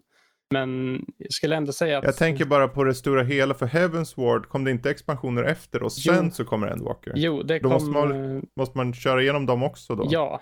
Eller det, kan du gå från Heaven's Ward till Endwalker? Nej, du måste köra Heaven's Ward eh, och sen Stormblood och sen Shadowbringers och sen Endwalker. Ja, Eh, okej. Men jag skulle dock säga att det här spelet, av alla MMOs som jag vet om i alla fall, eh, jag, har inte kört, jag har inte kört typ annat MMO egentligen heller, men vad jag Mm. förstått överlag så är det här verkligen, du kan spela det här som ett single player-spel och få lika Mm. mycket ut av det som en spelare som spelar det som ett MMO, PVP, eh, så här housing, galning, typ. Så det är verkligen, och sen finns det ju även det känns som att det är typ ett, i alla fall enligt mig, den mest välskrivna Final Fantasy-storyn som någonsin Mm. har gjorts. Det är verkligen... Men vad handlar det om då liksom? Eh, Om jag kan dra lite premissen så är du en, du är Hydaelins utvalde. Hydaelin är en slags ehm, typ översta eh, gudinna, typ. Man får reda på det mer om det i Shadowbringers i detaljnivån är. Men du är dens utvalde och du ger sig ut, från början i A Realm Reborn ut på ett äventyr som eh, The Warrior of Lights. Eh, och i början är du ganska så här en vanlig person som gör uppdrag. Och sen så stöter du på eh, ett gäng som heter Science of the Seventh Dawn och då blir du inblandad i lite mera saker som leder in i att du ska besegra Garlians som de heter som försöker skapa ett Ultima Weapon. Och det är där det börjar och sen efter det så dras du in i andra konflikter som du åker till eh, isstaden eh, Ishgard som är hela eh, Heavensward där du eh, ska ta ner någon slags präst tror jag. Och sen så åker du till the far east och tar, eh, typ, stöter på massa samurajer i Stormblood och sen i Shadowbringer så förs du till en annan planet där gott och ont syns på ett helt annat sätt eh, och får reda på mer bakhistoria om Hydaelin och liknande. Och sen Endwalker där eh, dina fiender har skapat en slags eh, mening, eh, en slags typ portalgrejer som, något Mm. som, eh, som kallas för Tlofferoys. Och de här ska Mm. framkalla en händelse som hände för hundra år sedan som heter The Final Days. Och, eh, ska, ta, ska skapa en ny värld typ. De, Mm. det är det som Endwalker går ut på. Att du ska, hjälp, du ska försöka sätta stopp för The Final Days en gång för alla. Okej. Eh, och det, ja. Och det har ju de Det, det är ett epos helt enkelt känns det som. Det blir ett riktigt stort epos Ja. där. Att, eh, och det är ju perfekt för de som, om man vill sikta in sig på ett spel så. För jag, eh, då är det ju perfekt tror jag. Ja, alltså jag skulle säga Liksom. det att det är, ifall, du, ifall du bara har ett spel att spela. Mm. Eh, Final Fantasy 14 är ändå det näst, näst perfekta spelet då. Mm. Betalar finns, man för expansionen eller betalar man för någon slags prenumeration? eh, när du har köpt expansionen så är det prenumeration för hela grejen. För du köper, Okej, så du betalar för expansionen och prenumerationen? ja, typ. Okej. Fast du betalar ju för, alltså expansionen är ju typ eh, storymässigt typ som ett vanligt single player RPG egentligen. Mm. Du skulle kunna säga att det är typ en uppföljare på spel som var innan, eh, fast det ändå Okej. liksom ligger i. Eh, Så det är ju ungefär typ för 45 timmar story i den Eh, och då Mm. betalar du ungefär 600 för den. Och så är det en animation på 100 i månaden om du vill. Men du kan ju sälja Okej. upp den när du vill, prenumerationen. Om du inte spelar Ja, jag så- tänkte mest, för jag kommer ihåg Guild Wars, de körde ju utan prenumeration. Du Ja. betalar bara för expansionerna och du betalar för spelet. Tänkte om det var något sånt. Eh, Men, eh, Det är ju det som jag sa i början också, att ifall du vill bara testa på det här spelet och se om det är någonting för dig så är det ju Mm. det Heaven's Ward upp till level 60 som ändå är typ så här, om du tar, tar tid att göra allt så skulle jag nog säga att det är nästan typ 150 Precis. timmar eller någonting, bara det. För det, det var kostnadsfritt liksom. det är helt kostnadsfritt. trial liksom. Eh, Mm. Men sen om du, vill, om du vill gå vidare från level 60 upp till Stormblood och Shadowbringers Mm. och Endwalkers så behöver du betala den här extra summan. Eh, Men då kan Mm. du köpa en complete edition med alla dem. Eh, Så behöver du bara betala en summa då för dem. Ja, just ihop. det. Så då blir det, om du känner att ja, det här var så bra, jag vill veta vad som händer Mm. härnäst, så bara kör på Mm. den. Och sen ifall du, ja. Ja, för då kanske man bara plöjer igenom. Har man köpt alla dem, då kanske man bara plöjer igenom liksom. Då blir det inte så många månader man kanske kör. Nej, alltså det är, alltså Eh, jag Liksom. kan ändå ta mig igenom. Eh, Jag har nog kört lite över 200 timmar typ totalt på hela spelet nu. Ja, och okej. då har jag gjort, börjat lite på så här sidogrejer efteråt. Men jag, Mm. under tiden så har jag bara liksom manglat storyn för att komma ikapp till Mm. Endwalker. Och det tar kanske, det tar inte sig, det tar typ som två, tre single player-spel i, Ja. man kör bara. Eh, Med vissa partier Okej. som är segare än andra men överlag så känns det ändå som att det är Mm. ganska, för du går och gör quests efter quests och accepterar dem. Det finns inte så Mm. jättemycket grind du behöver göra för att egentligen nå till eh, nästa nivå. Du måste inte typ gå in i någon slags där, eh, grinda massa gear hela tiden, utan det kommer ganska naturligt med uppdragen. kommer det nytt gear och grejer. Så att, eh, ja. Ja, ja, men uh, Final Fantasy 16, eller 15, 14, 14. 14 menar jag. Ja. De där jävla XIV. Uh, Endwalker uh, finns att hitta överallt mer eller mindre. Ja, Fast sen om man och, kommer eh, in, det är väl där kanske med de här uh, köerna. Jag kan nämna en sak till innan vi avslutar det segmentet. är att jag tror det är så fortfarande, men det går inte att köpa det här spelet eller skapa ett Nej. nytt konto just nu eftersom att det har varit för framgångsrikt. Spelet har haft alldeles för mycket användare som loggat in. Det har varit så här mellan två och sex timmars kö för att den spelar nu. Och Jag, jag loggade in idag för att köra lite faktiskt och då var det, ja, då tog det kanske fem minuter att logga in för det har, eh, de har, det har lugnat ner Ja. sig nu. Men när det var launch, men det var verkligen kaos. Så Precis. Jag tror det, det är ju inte så mycket att de inte vill sälja mer som att de kan inte få folk Nej. att vänta i tio timmar på ett spel. Så bättre att stänga och låta de som har köpt det få spela. mm, Eh, men vänta ett tag så för, förhoppningsvis så gör de serveruppgraderingar och liknande så att de får mer Mm. eh, utrymme. Men eh, om vi hoppar vidare då, för jag har ju kört också Loop Hero. Jag vet inte, hann ni köra något på det innan Game of the Year som vi gjorde? Eh, ja, jag hann nog köra lite grann i alla fall. Mm. samma här. Jag har Ja. kört typ första grejen, typ det första bossen där eller vad det var. Precis, för det här är ju en... Det var ett sånt spel som, som jag satte mig med och tänkte, okej det här var ju skitfult det här var ju verkligen inte vad jag trodde det skulle vara sett eh, jag trodde det skulle vara något helt annat, för jag visste inte riktigt vad det var. Jag trodde det var en roguelike man hoppar runt i plattformen och runt. Men vad det är, är att du har en värld som har bara nollställt, det finns ingen kvar och plötsligt så uppenbaras du och vips så sätts du på en plats där du går runt, runt, runt bara. Och det tycker man, det här låter ju snortråkigt. Men det är det inte riktigt, utan när du, du går runt och du placerar själv ut, för du får spelkort kan man kalla det. Eh, som representerar, kan vara olika fiender, det kan vara eh, förmågor eller vad det nu må vara.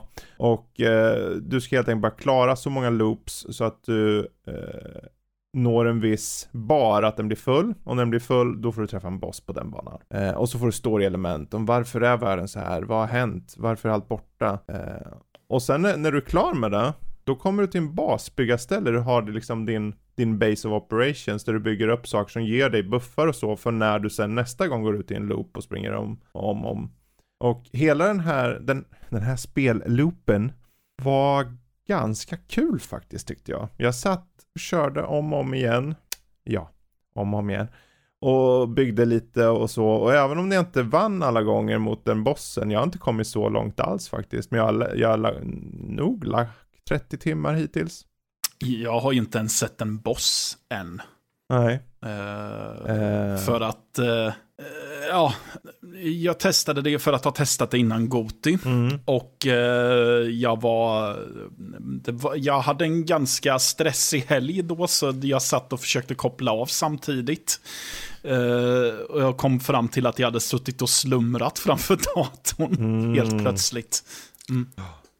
Ja, så kan det bli. Mm. Oavsett, jag tycker om den här mixen av eh, när du placerar ut din karaktär och den går. Det här är liksom, jag får säga tidig 80-talsvibbar sett i så här ett par sprites som har satts ihop och lite gubbar. Men sen när man ser karaktären, karaktärerna när de pratar varandra så är det ganska snyggt ändå. Mm. Eh, det bibehåller sin stil rakt igenom. Ehm, Musiken tycker jag är fantastiskt bra i det här spelet. ja, Mm. precis. Jättebra musik. Och det, överlag så var det bara en kul överraskning som faktiskt kostar inte så mycket. 15 euro på typ eh, Steam just nu exempelvis. Jag fick den billigare tror jag. Mm, så. Men eh, det var ju på rea nyligen. Men jag kan rekommendera den ganska starkt faktiskt. Jag känner att det är ett sånt där spel som är, för mig har det varit, när jag har suttit och lyssnat på poddar eller jag har liksom haft YouTube vid sidan om eller något, så har den varit perfekt för mig. Och liksom bara låter Och sen så när, helt plötsligt kan det bara dyka upp en karaktär när man är ute i världen och säger hej, nu har du pratat med mig, vad är det här? Man bara, var kom du ifrån? Så det sker så här lite dynamiskt nästan, att det bara kommer in story-element då och då. Som gör att det får mer kött liksom. Eh, så där, ja, Loop Hero. Kolla in där vet jag. Eh, däremot, White Shadows, det är också ett indiespel, Matte. Ja. Eh, det är ju, nu tappade jag vad den utvecklaren heter, men det är deras första spel. Mm. Monoke tror jag de heter, eller Monokel eller något sånt. Des- Mon, mono, mon, monokel. Monokel, ja just det. Monokel. Mm. Ja, just det, det är det ju ja. Mhm. Fan vad dum jag känner mig nu. Ja, men eh, de, de gör en ganska stor grej i början av spelet. Att det står the first game by och så deras namn. Ehm, eh, det är ju en, eh, ett svartvitt spel, så man tänker ju genast noir. Jaha. Men det, vi, det, det rör sig också om en slags pusselplattformare i stil med Inside, Limbo, eh, Little Nightmares. Där vi spelar som en eh, karaktär som eh, enligt Steam-sidan kallas för Raven Girl. Men det är inget som vi kallas för när vi spelar. Um, storyn är väldigt sparsmakad och ehm, subtil, så vi vet egentligen inte vad det är vi gör. Vi vet bara att vi springer till höger för att det är ett sidoskrollande spel och att vi hoppar över plattformar och att vi ibland behöver lösa pussel för att komma vidare. Dock så eh, blir vi ganska snabbt varse om att vi springer runt i en slags industrilokal och det händer skumma saker i bakgrunden för det känns som att mörda de grisar för att eh, göra så att, de, eh, så att det blir ljus. Det är väldigt mycket prat om ljus. Eh, Okej. Om light. Och sen är det vid ett tillfälle så är det typ, men skapar de batterier genom att mörda kycklingar? Vad, vad är det här för skit? Och att det är typ som en fabrik där en massa hönor typ värper ut ägg och grejer som man springer igenom. Ehm, och, så med jämna mellanrum stöter vi ju på skyltar som har lånat eh, George Orwells citat ifrån eh, Animal Farm som är All animals are equal. Eh, den som har läst boken vet ju att det fortsätter i sista delen av boken med But some animals are more equal than others. Eh, Det är, ett, det är ett liknande slut på citatet i det här spelet, men inte riktigt samma. Men nästan samma inne- innebörd. Eh, så, det är ett väldigt helgjutet spel där tycker jag. Just med att jag tycker att det är hela tiden en framåtrörelse i spelet. Så du är hela tiden manad att du ska ta dig framåt. Eh, och eh, de här pusselsegmenterna tycker jag är så pass bra så att de är, de är på nivån, du behöver stanna upp, iaktta din omgivning och sen så brukar, brukar lösningen komma när du bara har testat lite. Det där är ju en jättebra liksom, Mm. design där. För det är Ja. ju att du intuitivt bara stannar upp och kollar in och kan lösa det därefter. Ja. Det, det är bra gjort alltså. Ja, och är det så att du till exempel glömde att släppa med dig en låda på, vid ett tidigare, vid en lite längre bak, då poängterar utvecklaren att äh, du har missat någonting genom att om du dör, eller s- om du stänger av för att du är sur för att du inte kommer vidare, då märker du att Jaha, men jag fick, starta, jag fick starta väldigt långt bak nu. Och då kopplar man att, aha, jag, miss, jag måste ha missat någonting här då. För annars så får du Bra. typ starta precis vid pusslet annars. Ja. Så de är väldigt smarta på det sättet tycker jag med. Och att det, man, man har ju placerat det så att det, ja, men det ska vara klurigt och det ska vara svårt, men vi tänker inte vara rövhål heller. Ja men vad härligt, för Ja. jag tycker om det här utseendet det har, den här monokroma looken och Mm. det är liksom väldigt specifik typ av design på världen och allt och det här. Det ser lockande ut. Ja, Det, här det, måste, det här måste jag nog testa jag verkligen. tycker alltså. det. det. Det är en väldigt, eh, det känns som att de har valt speltiden med omsorg också, för spelet Ja. klockar in på knappa fyra timmar ungefär. Oh, och då vill jag definitivt Ja, köra så det. och i och med framåtrörelsen så är det så tydligt att men de vill att Nu du... bör det ju tilläggas Ja. att du är mycket smartare än mig, så att du klarar det på fyra men timmar. Och du säger att det är tuffa pussel, så kommer jag sitta där efter 17 timmar och okej, Fast, nu jäklar. fast det är inte så tufft. Jag tycker ju ändå att det är är, de är ändå skapligt tydliga med vad du ska göra. Ja, tycker okej. jag. Ja, så. Ja, spännande. Eh, Kanske skulle streama det då? Så alla kan skratta åt mig när jag failar. Eh, en vacker dag kanske, eller ja. Nej men det, det är jättebra, är det. Och det tar Mm. ju upp... eh, Det är ganska tydligt att det, det, det, för det är ju väldigt mycket samhällskritik i botten Ja. av det här. Så den tar ju upp väldigt tunga element som eh, djurplågeri, lite rasism och eh, Ja. våld mot kvinnor med. Så det, ja, det, det, Det känns som ett viktigt spel. Det är Ja. nästan synd att inte det här hans spelas innan Game of the Year som vi spelar in. ja, jag vet att jag tänkte på det när jag hade spelat färdigt det att, och hade skrivit recensionen. Så tänkte jag, det är ju jättesynd att man inte hann med det här innan Goti. Mm. Det är ju synd att vissa spel släpps i december. Och det är ju då Ja. de flesta vill spela in sina årsbästa listor. Ja, och sen också är det ju så här med att man kan ju inte hinna spela allt. Vi missar ju mycket spel bara Ja. för att man inte hann med allt. liksom. Ja, och det, är ju, det, och det är ju väldigt tydligt eftersom att eh, alla stortitlar släpps ju oftast innan Mm. med just så att, ja, oktober, november där. ja. Får eh, se hur oktober, november 2022 blir då. Ja, exakt. Huvudliga. Ja. Nej, men så det, jag rekommenderar det verkligen. Det är inte, det är inte snordyrt he- heller, när, om man skulle köpa det för fullpris heller.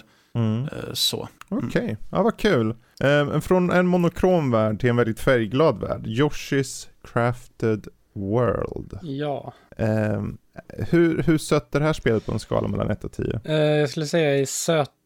Ja, det är typ 9 av 10 sött skulle jag säga. Oh, Eh, det är väldigt färgglant, väldigt så här, eh, härligt. Det är så här papperscraft, eller man ska säga, så här, papperskonst som de har gjort mm. eh, till den här eh, Yoshi-spelet. Det är ett eh, väldigt simpel berättelse som i typ alla de här spelen. Det är kristaller typ som blir borttagna och du ska hitta de här eh, i olika världar. Och eh, Kamek och eh, Bowser Jr försöker också hitta dem och du ska göra det innan dem. Eh, Och så Mm. tar du igenom värld till värld där du går igenom olika banor. Du kan samla så här smiley flowers som du ska använda för att ta dig vidare till nästa värld. Mm. Eh, Det är ett väldigt mysigt spel med ganska härlig level design där du kan skjuta saker i bakgrunden och sånt. Det finns ett slags djup i Mm. bakgrunden så du kan gå bak eh, eller skjuta med dina ägg på olika saker och göra lite.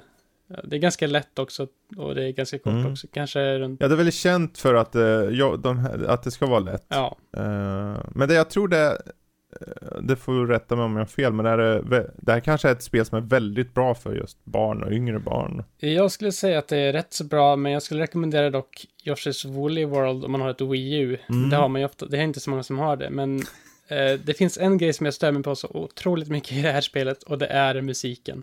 Jag tror inte jag har hört något sämre soundtrack i ett spel, Okej. ärligt talat. Det är exakt samma, eh, exakt samma stycke på varenda bana typ. Och det är en Mm. typ skärande kazoo i bakgrunden som bara typ så här... Ja, den är verkligen så här... Hur lät den sa du? du? Ja, ja, jag kan inte efterlikna Ja, det, men... som en kazoo. Ja, Ja, som så- en kazoo. Eh, Alltså kazoo är ett sånt instrument där man ska, som man ska gå väldigt varsamt fram. eh, och sen finns det... Ser du en kazoo, gå långsamt fram och stryp den. Det, det är inte Ja. nog med det, för det finns en sån här lotterimaskin där du kan få olika dräkter till Yoshi. Eh, för pengar du Okej. får samla på banorna. Och där är det typ 30 kazooer som spelar samtidigt. Eh, när de där du, du, du, du, med kazooer. Och jag tror att de vill att man ska få ont i huvudet. Men sidan, det är ju skönt i alla fall att det är bara musiken. För Ja. jag personligen, jag, jag drar alltid ner volymen på musik och skit. Så jag kör ju alltid med någon podd eller någonting. Så jag kan känna att jag är mer aktiv medan jag gör något sånt. Så det blir nog bra för mig då. ja. Jag har varit lite sugen på spelet, för spelet i sig verkar vara bra. Det är bara musiken som suger. ja, om det är något spel som man ska köra bara för att ha lite mys eh, en liten stund. Eh, dock eh, 100% eh, jag skulle inte rekommendera att 100% det, för du måste köra igenom alla banor fem gånger minst, typ tror jag det var. Herregud. för att göra olika objectives som är på banorna. Eh, Men spelet var, om du bara kör rakt igenom bara. Så, det var ganska kort. till tio. Jag vet inte exakt hur långt det var. Eh, jag låg, var lite sjuk i veckan så jag låg i sängen och spelade lite så här halvslapp, avslappnat. Men eh, det var väl, eh, ja, jag skulle säga typ runt fem timmar ändå. Det är, Mm. det finns... Det är trimmat, tight och knäppt kanske. Ja, det, det kanske inte är det bästa spelet i, i Yoshi-serien. Men det är Nej. ändå ett uh, mysigt spel som jag tycker fått kanske lite för mycket kritik. Men ja, Vad fick det kritik för? jag vet inte riktigt vad det fick kritik för egentligen. Nej. Men jag vet att det fick ganska, så här, ja, Ljumna betyg. lite eller? jämna betyg. Men det, som jag, det enda jag kan säga som är dåligt rent utav det är ju musiken. Allt annat tycker jag ändå finns Mm. på plats ändå. Okej. Ja, och musik är ju bra på det sättet. Det är oftast väldigt subjektivt. Mm. Det kanske finns någon som älskar kazoo. Jag tror att det här soundtracket är ett sånt som typ inte går, för det är bara Ja, rent okej. så här, det är, att det är exakt samma stycke också i nästan varenda bana, fast till exempel lite skillnader. Det kan vara i Mm. vattenbana där det är lite typ så här vattenljud, eller i Ja. någon rymdvärld där det blir lite så här spaceat eller någonting, men det är ju exakt samma melodi kazoo. Jag kan tänka mig att eh, de har varit ute efter någon slags spex-grej. För kazoo är ju ett, jag tänker ju bara att det är ett instrument man vill ta till för att eh, ha en komisk Ja, känns det det inte hela. lite barnsligt också så? Så jag Jo. kan Jo. tänka, men det kanske, ja men det är ett barnspel. Det, vi slänger in lite kazoo. Örjan, Mm. tar du hit kazoorna? Ja, Böjer man det så? Kazooerna? Det är verkligen ett spel som jag tror att många yngre kan uppskatta också. Eh, Det, är, det Mm. finns till och med, om, det, om man mot förmodan tycker att det är lite för svårt, även om du har en sån här flutter jump som du kan hoppa hur långt som helst nästan, så finns det ett mellow mode där du kan bara flyga igenom allting och göra grejer. Ja, Så. Jag trodde att du skulle säga om du mot all förmodan tycker att det är för lite kazoo i soundtracket så kan du ställa upp. Ja, Tryck A för att öka kazoo-innehållet. ja. Ja. Okej, men uh, Yoshi's Crafted World helt enkelt. Eh, försök att undvika att lyssna på det bara. Men uh, och spelet är kul. Eh, och det är nu man ser i bakgrunden Matte kommer in och försöker strypa en kazoo. Eller något. Med det sagt, jag tänker vad vi ska göra nu, att vi ska strax gå in och snacka om uh, Spider-Man No Way Home, men vi kommer snacka om spoilers där, så för alla som eh, inte har sett filmen så kommer vi sluta avsnittet här för er. Vi kommer ju fortsätta inspelningen och så och snacka om Spider-Man. Men eh, för er som inte vill lyssna mer på det och få spoilat, eh, ni kan ju helt enkelt eh, få ett stort tack för att ni har lyssnat. Och jag hoppas att ni eh, hoppar in på sajten nördliv.se om ni vill ha mer info. Kanske vill ni läsa recensionerna på någon av de här spelen vi har pratat om, eller kanske vill ni snacka med oss mer på Discord. Då är det ju bara en stor knapp på Nördlivs hemsida där det står Connect och där kommer man in. Och eh, vi kommer även, förvisso kanske inte ni hörde om, om, om Spiderman och så, men vi tänker vi ska ha en omröstning om Spidermans överlag då. Och då är liksom vilken Spiderman genom tiderna eh, vilken gestaltning var er favorit? Och då snackar vi alltså eh, karaktär, eh, som skådisar och liknande. Vem gjorde han bäst?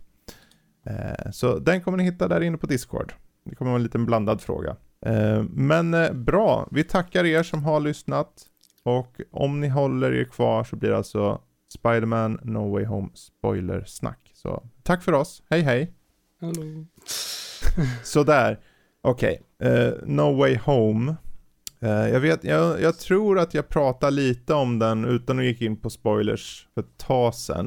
Men jag tror det var i någon bonus eller någonting kanske. Jag kommer inte ihåg. För vi har ju inte haft ordinarie avsnitt sedan uh, slutet på november. Så vi kan ju inte ha tagit upp den här filmen. Så det är ju bra Nej. att vi tar upp den nu då. Men uh, ska vi ta och börja med att summera lite berättelsen då. Ja. För um, handlingen tar ju vi direkt efter förra Spiderman-filmen där uh, det avslöjas då Spidermans identitet. Mm. Och det här gör ju då att Peter Parker hamnar i konflikt med just hans vanliga liv och de som han bryr sig om, de sätts i fara då, för de vet ju indirekt vem han är. Eller rättare sagt, andra vet vem han är och de vill kanske nå honom genom hans kompisar och så. Så han vill då ta hjälp av Doctor Strange för att liksom återställa det här, alltså eh, helt enkelt, kan du ta en trollformel kanske och ta bort så att folk eh, inte vet längre vem jag är? Uh, tyvärr är det så att den här, när han väl gör det så går det inte lika bra. Hans, uh, och Dr. Strange, nej nej stopp stopp stopp, du, du håller på att mucka med, för han frågar men kan, kan någon få komma ihåg? För det visar sig när Dr. Strange säger att uh, ja men då tar vi bort så alla glömmer bort. Jag kommer glömma bort, alla andra kommer glömma. Nej nej nej, jag vill ju att mina vänner ska komma ihåg mig. Ja. Jag vill ju att du ska komma ihåg, men jag vill att den här ska komma ihåg. Och sen så börjar han mucka. Ja, men han avbryter i alla fall Dr. Strange. Det, det, blir lite kalabalik i stunden med magier och så. Men eh, han avbryter det. Och det ser ut att vara, det ser ut att vara frid och fröjd. Eh, tyvärr är det ju så att eh, det kanske inte är det. Nej. För eh, inte nog med att Peter Parker har lite problem i sitt eget liv, för nu när de har fått reda på vem han är så blir han nekad till olika så här, eh, universitet och liknande. Eh, och indirekt hans vänner också då. Och det är ju inte, det är ju inte schysst. Eh, så när han då försöker att ta sig eh, som Spiderman ut på någon bro eller vad det är, jag kommer inte ihåg, någon ja. highway. Så för att prata med en, eh, jag vet inte om det var någon, så här, någon som jobbar på MIT då. Som ja, skulle... Översta, högsta läraren eller någonting. Ja, precis. Så han tänkte skulle ta och bara snacka med honom lite. Så visade det sig att det dimper ner lite bad guys där. Mm självaste Doc Ock kommer. Och det är Doc Ock från Spiderman 2. Ja. Eh, som kommer. Eh, och eh, ja, härifrån har vi egentligen upplägget att han då träffar på olika skurkar som av någon märklig anledning tagit sig till deras, hans universum då. Och det här är alltså skurkar från eh, både original Spiderman-filmerna och eh, Amazing Spiderman-filmerna. Ja. Så det är liksom Doc Ock, det är Green Goblin, det är uh, Electro, det är uh, Lizard och det är uh, Doc, ja, vem var det mer? Mm, var det? Sandman ja, var det. Uh, och då tänker han, för han, först säger ju Doctor Strange det att ja men det, vi får föra tillbaka dem. Problemet är att de förs ju tillbaka till ögonblicken de dör typ. Eller att, eller kanske inte i ögonblicken de dör, men deras öde är ju att dö, för det här är karaktärer i alla fall merparten av dem som kommer dö då i originalfilmerna. Men han är ju, den gode Peter Parker är ju Peter Parker. Och han vill ju vara snäll. Han, kan vi inte rädda dem i alla fall då? På något vänster. Eh, och det går ju ut då på att han ska försöka hitta en lösning på det här mer eller mindre. Eh, och där har vi upplägget av filmen, viss del. Ja, och sen får vi ju, för spoiler alert så senare i filmen så vill ju Green Goblin ändå vara ond och ställa till med saker och så stöter, så stöter de på, eh, kommer en liten portal där med, eh, mm. så kommer Andrew Garfield ut ur den uh, först och uh, folk, och det blir liksom uh, så här. Vi kan ju sätta upp där först lite, tänker jag, för Green Goblin som du nämnde där. han är ju som vi vet från originalfilmen så var han ju en riktigt praktarsel. Han var ju mördare och allting. Men när han nu kommer in till den här världen, han hittas liksom, han är ganska ömklig och spelas jättebra av Willem Dafoe. Som gör Green Goblin på riktigt här. Det här är bättre än originalfilmen den här Green Goblin tycker jag. Uh, han, först är liksom, han, vad heter Aunt May säger till liksom så här, ja men du, det har kommit en kille hit, jag tror han heter uh, Osborn någonting. Och då vet ju Peter Parker, aha, det är ju han som är Green Goblin. Och han ruschar dit i tron om att han kommer göra illa Aunt May. Men han sitter där, han är förvirrad, det är något som, han, hans sinne är splittrat, ja. men han, han vill ju bara hitta rätt liksom. Han vill han känns nästan som att han söker hjälp. Och istället för att Peter Parker, precis som de andra bad guysen, har liksom fångat in dem, så tar han bara, mm, liksom, åker ihop, åker med honom till där de har äh, sparat, läs fängslat vissa av skurkarna. Ja. Eh, och kommer in på eget bevåg liksom. Och han verkar, den här dualiteten i Green Goblin, riktigt bra spelad av Willem Dafoe. Ja. Och han blir som du sa det mycket riktigt, visar det sig att han hela tiden har, för han har ju en slags eh, personlighetsklyvningsgrej liksom, som eh, lyser igenom och faktiskt visar sig vara att han har styrt det hit hela vägen sen mot slutet. Och det in, indirekt innebär att han börjar, han attackerar då och försöker få med sig några av de andra Mm, i, i, på sin sida och, och där, och det här tillfället när det väl sker då, det är ju hemma hos Peter Parker och hans, uh, nej inte hemma hos, det är ju någon lägenhet ja. som Happy har gett han och hans faster då för att de ska komma undan från alla liksom paparazzis och sånt i och med att det är avslutat att han är Peter Parker. Så uh, tyvärr så är ju alla samlade på en plats och det är ju inte bra. För uh, i kalabaliken så, så kör då uh, Green Goblin in uh, sin den här gliden rakt in i huset. Han är jäkligt, han är personifieringen av ondska på ett sätt samtidigt som han är liksom väldigt mänsklig. Det är intressant hur han får den mixen. Men det är ju Willem Dafoe, han är bra. Mm. men han kör ju rakt in i huset med gliden, det träffar Aunt May utav helvete. Ja, det blir lite missöden där. Ehm, och eh, först hon ställer sig upp då efter det och man tänker, ha det här var ju väldigt eh, seriehjälte att hon verkar mm. ha klarat sig. Men det är ju en sån där slow death situation. Så hon efter bara en stund faller ihop och, och dör helt enkelt. Hon hinner såklart säga de bevingade orden. Eh, mm. With great responsibility. Och, och, ni vet, den klassiska. Så i, i, och det är intressant för vad det här gör egentligen, att Tom Hollands version, eh, de, de, de nämnde i originalfilmen att uh, Uncle Ben fanns och så, men han har uppenbarligen aldrig sagt det här, utan nu, nu börjar hans resa. Kan man nästan säga då. För att uh, hela slutfighten sen, och det är nu som, som ja. du nämnde att Andrew Garfield kommer med. Och Tony Maguire att, uh, också. Och Toby Maguire. Toby Maguire. Yes, och det är nämligen så att för eh, de, hans vänner då, de vill ju lösa hela situationen. Hur får vi tillbaka de här skurkarna utan att de dör och så. Eh, så eh, MJ och hans vän Ned har försökt lösa det och ta reda på saker. Och under tiden så, ja men du, vart är Spiderman nu? Vi måste få tag på honom. Och de har lyckats sno en sån här portalgrej mm. från uh, Doctor Strange. Och Ned testar och använder och lyckas få fjutt på den där och säger ja men nu, visa oss uh, Spiderman säger de. Tjopp! Ja men där är ju Spiderman. Ja men nu kommer han. Och så hoppar han genom portalen, drar av sig masken. Och det är Andrew Garfields Spiderman. Man tänker, okej. Okay. Och han berättar vad, jag vet inte, jag bara kom hit till den här världen, för han har ju lyckats komma över samtidigt som de andra bad guysen. Och eh, han är lite såhär, men de, är du verkligen Spiderman säger de. Ja. Eh, vis, bevisa det för oss. Och han klätt, han bara, men ni ser väl, jag har kläderna och allting, vad är, liksom, vad är grejen? Och han tvingas att klättra i taket liksom. Jag ska, ja, det är ju lite så att jag tycker att de i tidigare filmen i början när han träffar på Dr. Dr. Octopus där på mm. den här mm. highwayen. Då säger han, du är inte Spiderman, du är ju någon annan och sånt där. Så det är liksom inte lite lätt att, ja det här kommer nog hända ändå. Uh, och dessutom så kanske kommer lite överallt ifrån när folk säger att det, här kommer troligtvis hända och så. Uh, men uh, det som jag blir intresserad av är när, Tom, uh, när Andrew Garfield specifikt, han ser ut att vara, det ser inte ut som att han åldrats en dag sedan han gjorde Amazing Spiderman. Det känns som att han, han typ inte åldrats en dag känns det som. I... Nej, nej, men han är, det var ju inte så många år sedan nej. och han är ju väldigt bra skick den unge herren. Ja. Han är ju, eller unge, han är 38 år. Men han är fit for fight. Det märktes lite mer på Tobey Maguire, men han var också väldigt bra ja. skick tycker jag.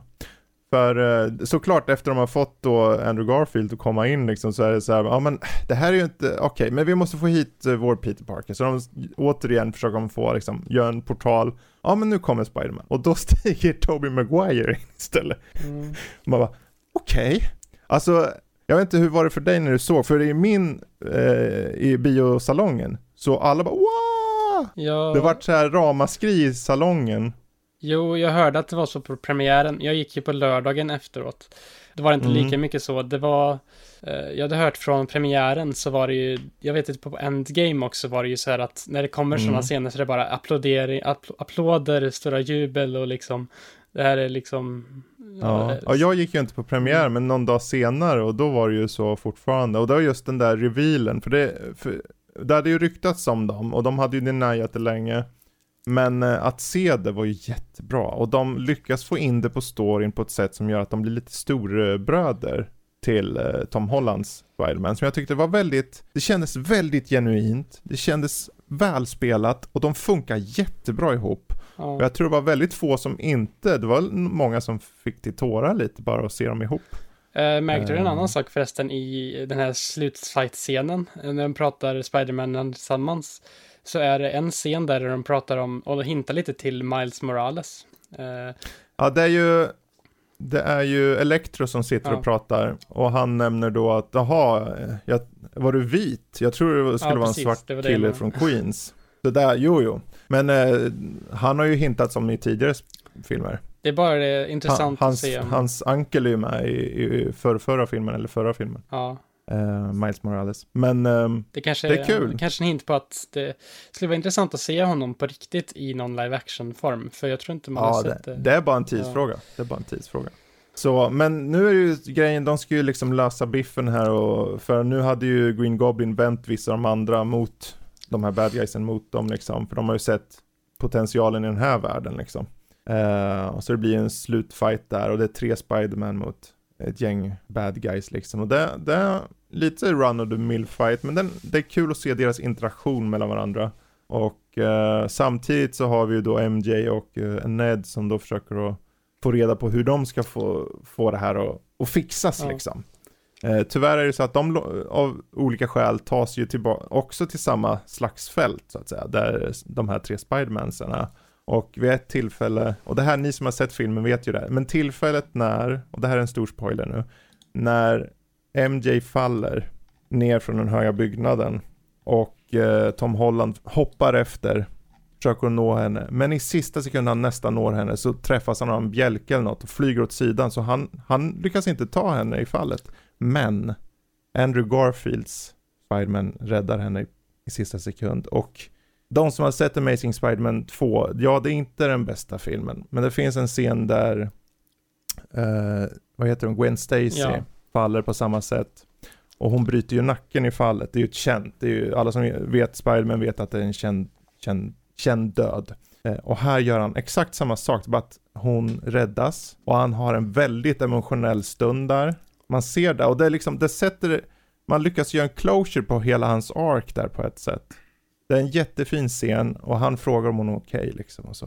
Eh, ja, det var, den tyckte jag jättemycket om faktiskt. Ja, och sen så i slutet också där han, eh, då tappar de i minnet av Spiderman. Eh, både, Ja, vi kan ju, de, ni som har sett filmen i och med att ni lyssnar på det här, ni vet ju det att uh, uppenbarligen så, för att nu, han förstår att den här riften eller någonting som har gjort att de här bad guysen kommer igenom fortsätter att- öppnas upp och man ser att fler bad guys är på väg in i den här dimensionen och det enda sättet då förstår han, okej jag, jag måste få folk att glömma för det, de här dras till mig. Det Dr. Strange berättade att varför de här olika personerna kommer hit är att de dras till Spiderman. Så om ingen vet Spiderman så ergo då, då kanske vi eh, slipper få folk komma hit. Så han gör den här trollformen igen och, och, och ser till att alla glömmer Spiderman. Alla, han själv inklusive då. Så, och där sätter vi upp då inför kommande filmer att i den här världen så bor han nu i en rutten liten etta typ ja, har knappt jobb och ingen känner honom. Det enda, enda folk känner till är Spiderman. Spiderman vet man om, det, rättare sagt, jag ska göra en rättelse. Det är Peter Parker som alla glömmer bort, inte Spiderman. ja, Ja, att eh, de, ingen vet att Peter Parker är Spiderman, men ingen vet om Peter Parker nu i det här läget. ja, Så, för eh, slutscenen i den här filmen så får vi ju se när eh, Peter Parker går in i det här kaféet där MJ jobbar. och hon verkar ju inte känna Mm. till hon känner inte till honom eller någonting och det blir liksom lite Nej. så här. eh, Ja, för hon, för när, de då är i slutet på fighten där han berättar att han måste nog göra den här trollformen och hon säger du måste ändå komma tillbaka till mig, säger hon. Och så, och det är liksom, det, det kommer nog, vi, hon tänker ju att det kommer överbrygga allting och han känner ja, det är klart. Och hon säger det, men det, du, allt som har hänt, säger han liksom, allt som har hänt, jag vill ju inte skada er, det är bäst att det blir så här. Okej, men hon säger i alla fall, "Men kom till mig i alla fall då. Och han kommer till henne i slutscenerna. Men då vet han ju allting, om man skulle berätta för henne. Så lägger han ju allting på henne igen och riskerar då att hon faller illa. Så han väljer ju berätt- han väljer att inte berätta när han är där på restaurangen eller vad det är för någonting hon jobbar på. Um, och jag tror det, jag förstår att eh, det, hon kommer ju vara med i flera filmer och hon kommer förr eller senare få reda på att, men jag tror att just den här moralen han har, eller moralproblemet med om jag berättar igen då, Dels måste han lära känna henne på nytt, men han utsätter henne ju för fara och han väljer att inte utsätta henne för fara. Jag tror det, det passar ju rätt in på karaktären i, i filmen då. mm. Men eh, Ja, för de ska göra tre till, minst tre till filmer i Spider-Man med eh, Tom Holland verkar det som. Så att de kommer ju troligtvis få reda på det förr eller Mm. senare. Om de inte väljer att slopa henne totalt och ta någon ny karaktär eller någonting. Eh, men, Ja. ja. sen så finns det ju vissa saker med, vad, vad tycker jag då om den här filmen? Jag tycker det var en jättebra film. Den, det finns ju plot holes, såklart. Och ganska rejäla, för när han då ska rädda bad guysen, han vet att han utser, alltså han ska rädda fem stycken snubbar som Dr. Strange säger, men det här kan förstöra världen. Och ändå gör han det. Och han ska ju vara den som ska rädda allt. Han, uppenbarligen kan han rädda de här, men han skiter i alla andra som potentiellt dör i världen. Så det finns en logik som kan halta där känner jag. Uh, men överlag så är det, man ska, man ska ju se det för vad det är. Det är ju ett sätt att få in de här dimensionsgrejerna och de lyckas ju få ihop det på slutet tycker jag ändå. Mm. Eh, eh, och jag må, och det, ni vet alla sådana här filmer som har så här, om det ska vara referenser till saker och ting hela tiden. Och det ska vara liksom, eh, vad heter det, fan, Service. fanservice. Filmen har, ja, det, filmen har fanservice. Men hur gör man fanservice? Man kan göra fanservice bra, och man kan göra fanservice dåligt. Det här gör det bra. För de lutar in i saker på, på en jämn nivå, det blir inte för mycket och framförallt när då skådisarna ges utrymme. För många gånger är fanservice, det här kanske ni vet, särskilt du Matte, du vet när man bara drar in någon referens bara för sakens skull, bara för att man ska kolla vad vi Ja. kan säga. Ja, det är dålig fanservice, för det bygger ingen karaktär. Nej. Men här tillåter de karaktärerna få luft. Toby Maguire är inte bara inne för en cameo. Han, han, har, han är en biroll. Ja, och så- likaså Andrew Garfield. Och skurkarna får kött på benen. Vad det låter som så eh, finns det en tanke bakom dessa Mm. cameos så att inte de här billiga som man ser annars att ja men vi, eh, vi, vi har möjligheten att få in den här Mm. eh, skådespelaren för att han har ändå en kaffebreak eller något sånt. Precis. Mm. Och här har de gett tid för karaktärerna och interagerar så att man ser de tre olika Peter Parkers och märker, okej men de är olika, fast lika. Och bad guysen är inte bara, ja, vissa av dem är ju ganska one-note, men Doc Ock och Green Goblin framförallt står ut som att eh, Doc Ock till exempel är ju med på slutet och vänder mot Eh, bad guysen. Precis som det arket han fortsatte egentligen efter i, i, i Spiderman 2. Eh, det är en bra, och Eh, Alfred Molina jättebra, jättebra i den här filmen. Det är så skönt att se han. Eh, sen är det kul att nämna en viss scen i början av filmen för eh, Peter Parker, det här blir en spoiler igen nu Matte, men du, det är ju skitsamma, vi har ju spoilat allting nu. Eh, de, de tar in en advokat, de vill ju få hjälp lite med eh, med hur det är med all den här eh, e, dumma publiciteten så att säga, med all jävla eh, skit som han har gått igenom nu när, när alla tror att han har mördat Mysterio från film 2. Eh, och det är en kort scen, men eh, det är en kul scen för att advokaten är Matt Murdock, Daredevil. Eh, spelad av han från Daredevil-serien då. Eh, vilket gör då, då canon, inte, inte nödvändigtvis, det kan ju vara ett annat universum, men det, det är i alla fall samma skådis, Charlie Cox. Och det tyckte jag var jättekul att se. Och han får vara med en snabbis, för just då utanför så börjar folk kasta tegelsten eller något, och han tar den liksom i luften så här, tyck, precis framför Spiderman som också är på väg att ta den. Eh, det är en kort scen, men det var kul att se att Matt Murdock var med. Eh, och vi får se, jag menar Kingpin eh, har ju också varit med i en viss annan serie. Så, ja. Vad tyckte du då Jesper? För att avsluta lite. Jag tyckte den var bra. Jag tyckte att det verkligen de, det kändes nästan som en, egentligen en avslutande film på sätt och vis, men det är ju ändå inte mm. det eftersom att det är egentligen bara början på hans, eh, Tom Hollands eh, tre eh, filmer. Eh, jag tycker att det är den bästa av de tre också. Eh, mm. Ganska överlägset egentligen. Kanske, jag tycker att första var riktigt bra, men andra var lite sådär halvt och tredje var bra. Mm. Eh, det som är intressant tycker jag nu är att se hur kommer de väva in nu när de andra här finns, de andra två Spiderman finns i eh, det här universum, lite mer med i MCU och grejer, så mm. kommer de ha, göra nya typ Amazing Spiderman 3 eller Spiderman 4 eller något sånt där. Det ja. intressant. Ja, du kommer ju, Ekis, du kommer inte se Tobey Maguire igen. De här har ju varit med för den här filmen och Andrew Garfield det, det ber, många vill ju se en fortsättning på Amazing nu bara för att han var så bra i den här. Han var nästan bättre, han är ju bäst som Spiderman nästan. Jag tycker han är mer, han har så mycket mer karisma än Tom Holland och Tom Holland är bra i den här. Jättebra är han. Men han var, det är någonting med karisman hos eh, Andrew Garfield som jag har svårt att välja med, trots att hans andra film var skit. Men jag vet inte, det ska nog, fördelar de har, jag tror inte att de kommer överlappa varandra, för det har de ingen poäng med riktigt längre. Vad de däremot kan göra, som du säger där, att de skulle potentiellt kunna göra en ny start med Andrew Garfield i ett annat universum.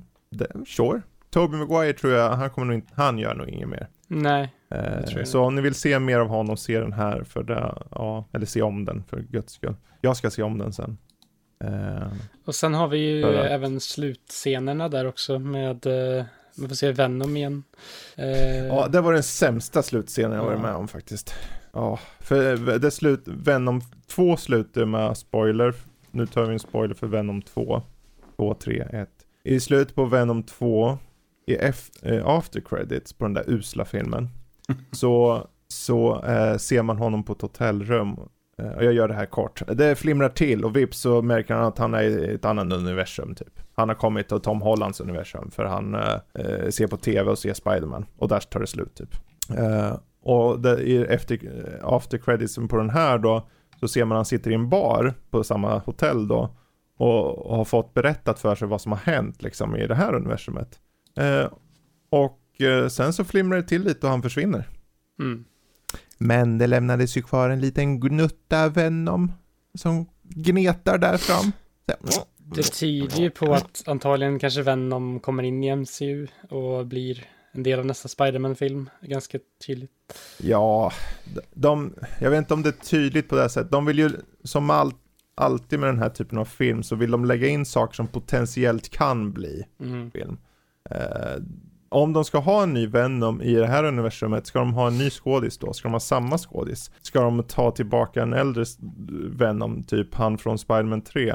Hur gör de liksom? Um, ja. det, blir, det blir något som de får tänka ut ganska rejält. Men Sinister Six, de hade ju nästan hela gänget. Mm. Den här kända gruppen av bad guysen. Uh, och då fattas ju bara slänga, släng in honom så har de typ sex stycken ju. Då är det ju klart. Men uh, ja. de måste, den där, där klägget måste ju hitta den här universumets, uh, vad heter han, Brock, Eddie Brock. Mm. Och det behöver ju inte vara spelad av Tom Hardy längre. Det kan ju vara någon annan uppenbarligen i och med att det finns flera olika Spiderman. Grejen är att jag tycker inte att han passar alls bra in på att vara uh, med i Spider mot Spiderman. Uh, alltså han som spelar i den, den Venomen som är i mm. den universumet känns verkligen inte som att det passar in med just den Spiderman och sånt. Mm. jag vet inte.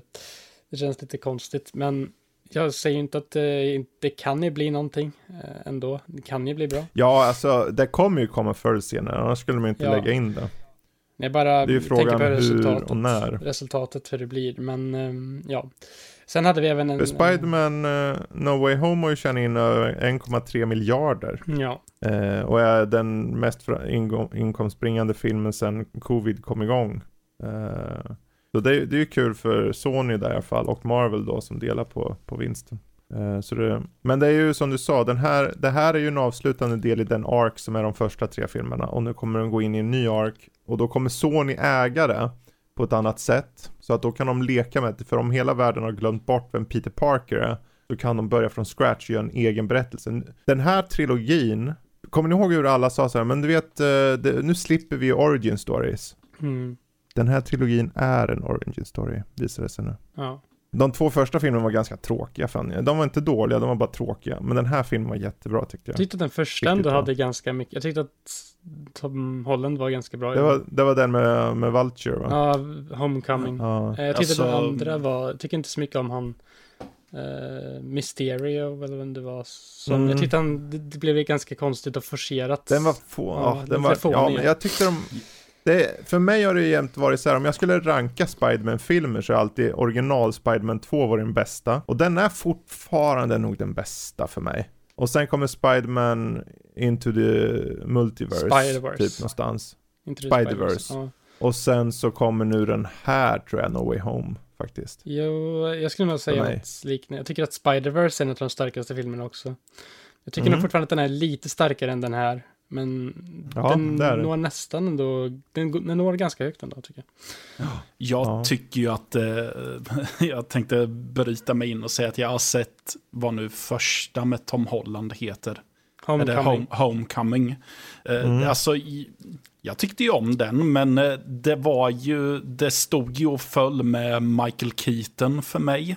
Mm. Hade inte han varit med så hade jag tyckt mycket sämre om den tror jag. Han, ja, precis. Mm. Den hade liksom inget, den var väldigt, den var så ospeciell om man ska ha, hitta på ett ord, eh, den filmen. Så det fanns ingen USP med Ja, det fanns, jag- Jag kände att det var lite så här, Jag kände att den led lite av någon slags schizofren inställning till sin ton. Att den inte riktigt visste eh, vart den ville ligga tonmässigt. mm, Så. så kan det vara. Mm. Mm. Oavsett, ja, eh, det finns ju saker vi har eh, inte tagit upp. Och det finns eh, liksom scener och det finns eh, just de här scenerna när olika karaktärer träffar varandra eller träffar Spiderman eller träffar olika Spiderman. Det är jättebra, roliga scener och många är ju berörande liksom, kände jag. Jag har varit rörd av många. Eh, så det, jag uppmanar folk, om ni mot förmodan har lyssnat på det här fast ni inte har sett den, jag beklagar, men herregud, då, då är ni knasiga i bollen. Stackars matte va? Jaha, du kallar mig knasig i bollen? Nej. Ja, är det något sista du vill säga Jesper innan vi rundar av? Nej, egentligen inte. Alltså det, det är kanske enda som är kanske värt att säga lite snabbt är att det var, det var ju inte den enda slutscenen som var i filmen. Det var ju Nej. en andra den här gången också. Det var ju, den har väl kommit ut nu, den trailern på YouTube, men innan dess så var det ju ett mysterium för de som inte hade sett att Doctor Strange Mm. 2 ska bli en film. Lite grann. Ja, men det har ju varit i kanske flera det har år. Ja. Ja, ja, ja. Okej. Multiverse of Madness med, med, av Sam Raimi. Eh, de visar, det är ju and, till skillnad från eh, liksom många andra filmer har en credit, så hade den här en credits med Venom och sen hade den en trailer. Mm. Så det var det som de gjorde. De visade en trailer då på Doctor Strange-uppföljaren. Eh, och jag, jag är pepp. Jag med. Jag är pepp. Mm. Mm. Den ser ut att bli bonkers. Alltså. Eh, Ja, Eh, eh, ja, ja, jag Ja. tror det. Jag, förhoppningsvis tar den tillvara på den potentialen jag såg hos eh, Doctor Strange. ja, Så, mm. ja. Då så. Men eh, vet ni vad? Jag tror vi ska på riktigt runda av nu. Eh, vi har nog sagt allt som går att säga om Spider-Man sett till spoilers i alla fall. Sen får man ju komma med sin egen upplevelse och berätta vad man tyckte och tänkte. Så Kanske inne på vår Discord. Som sagt, hoppa in på Nördly bara så trycker ni på den där connect-knappen så kommer ni in i, i, i servern. Eh, om inte annat, mejla till oss på info.nordlypodcast.se om det skulle vara något och eh, annars, ha det bra bara. Ja, tack för mig, så tackar vi Jesper och så tackar vi Matte och så tackar vi hej då. Hej då. Hej då!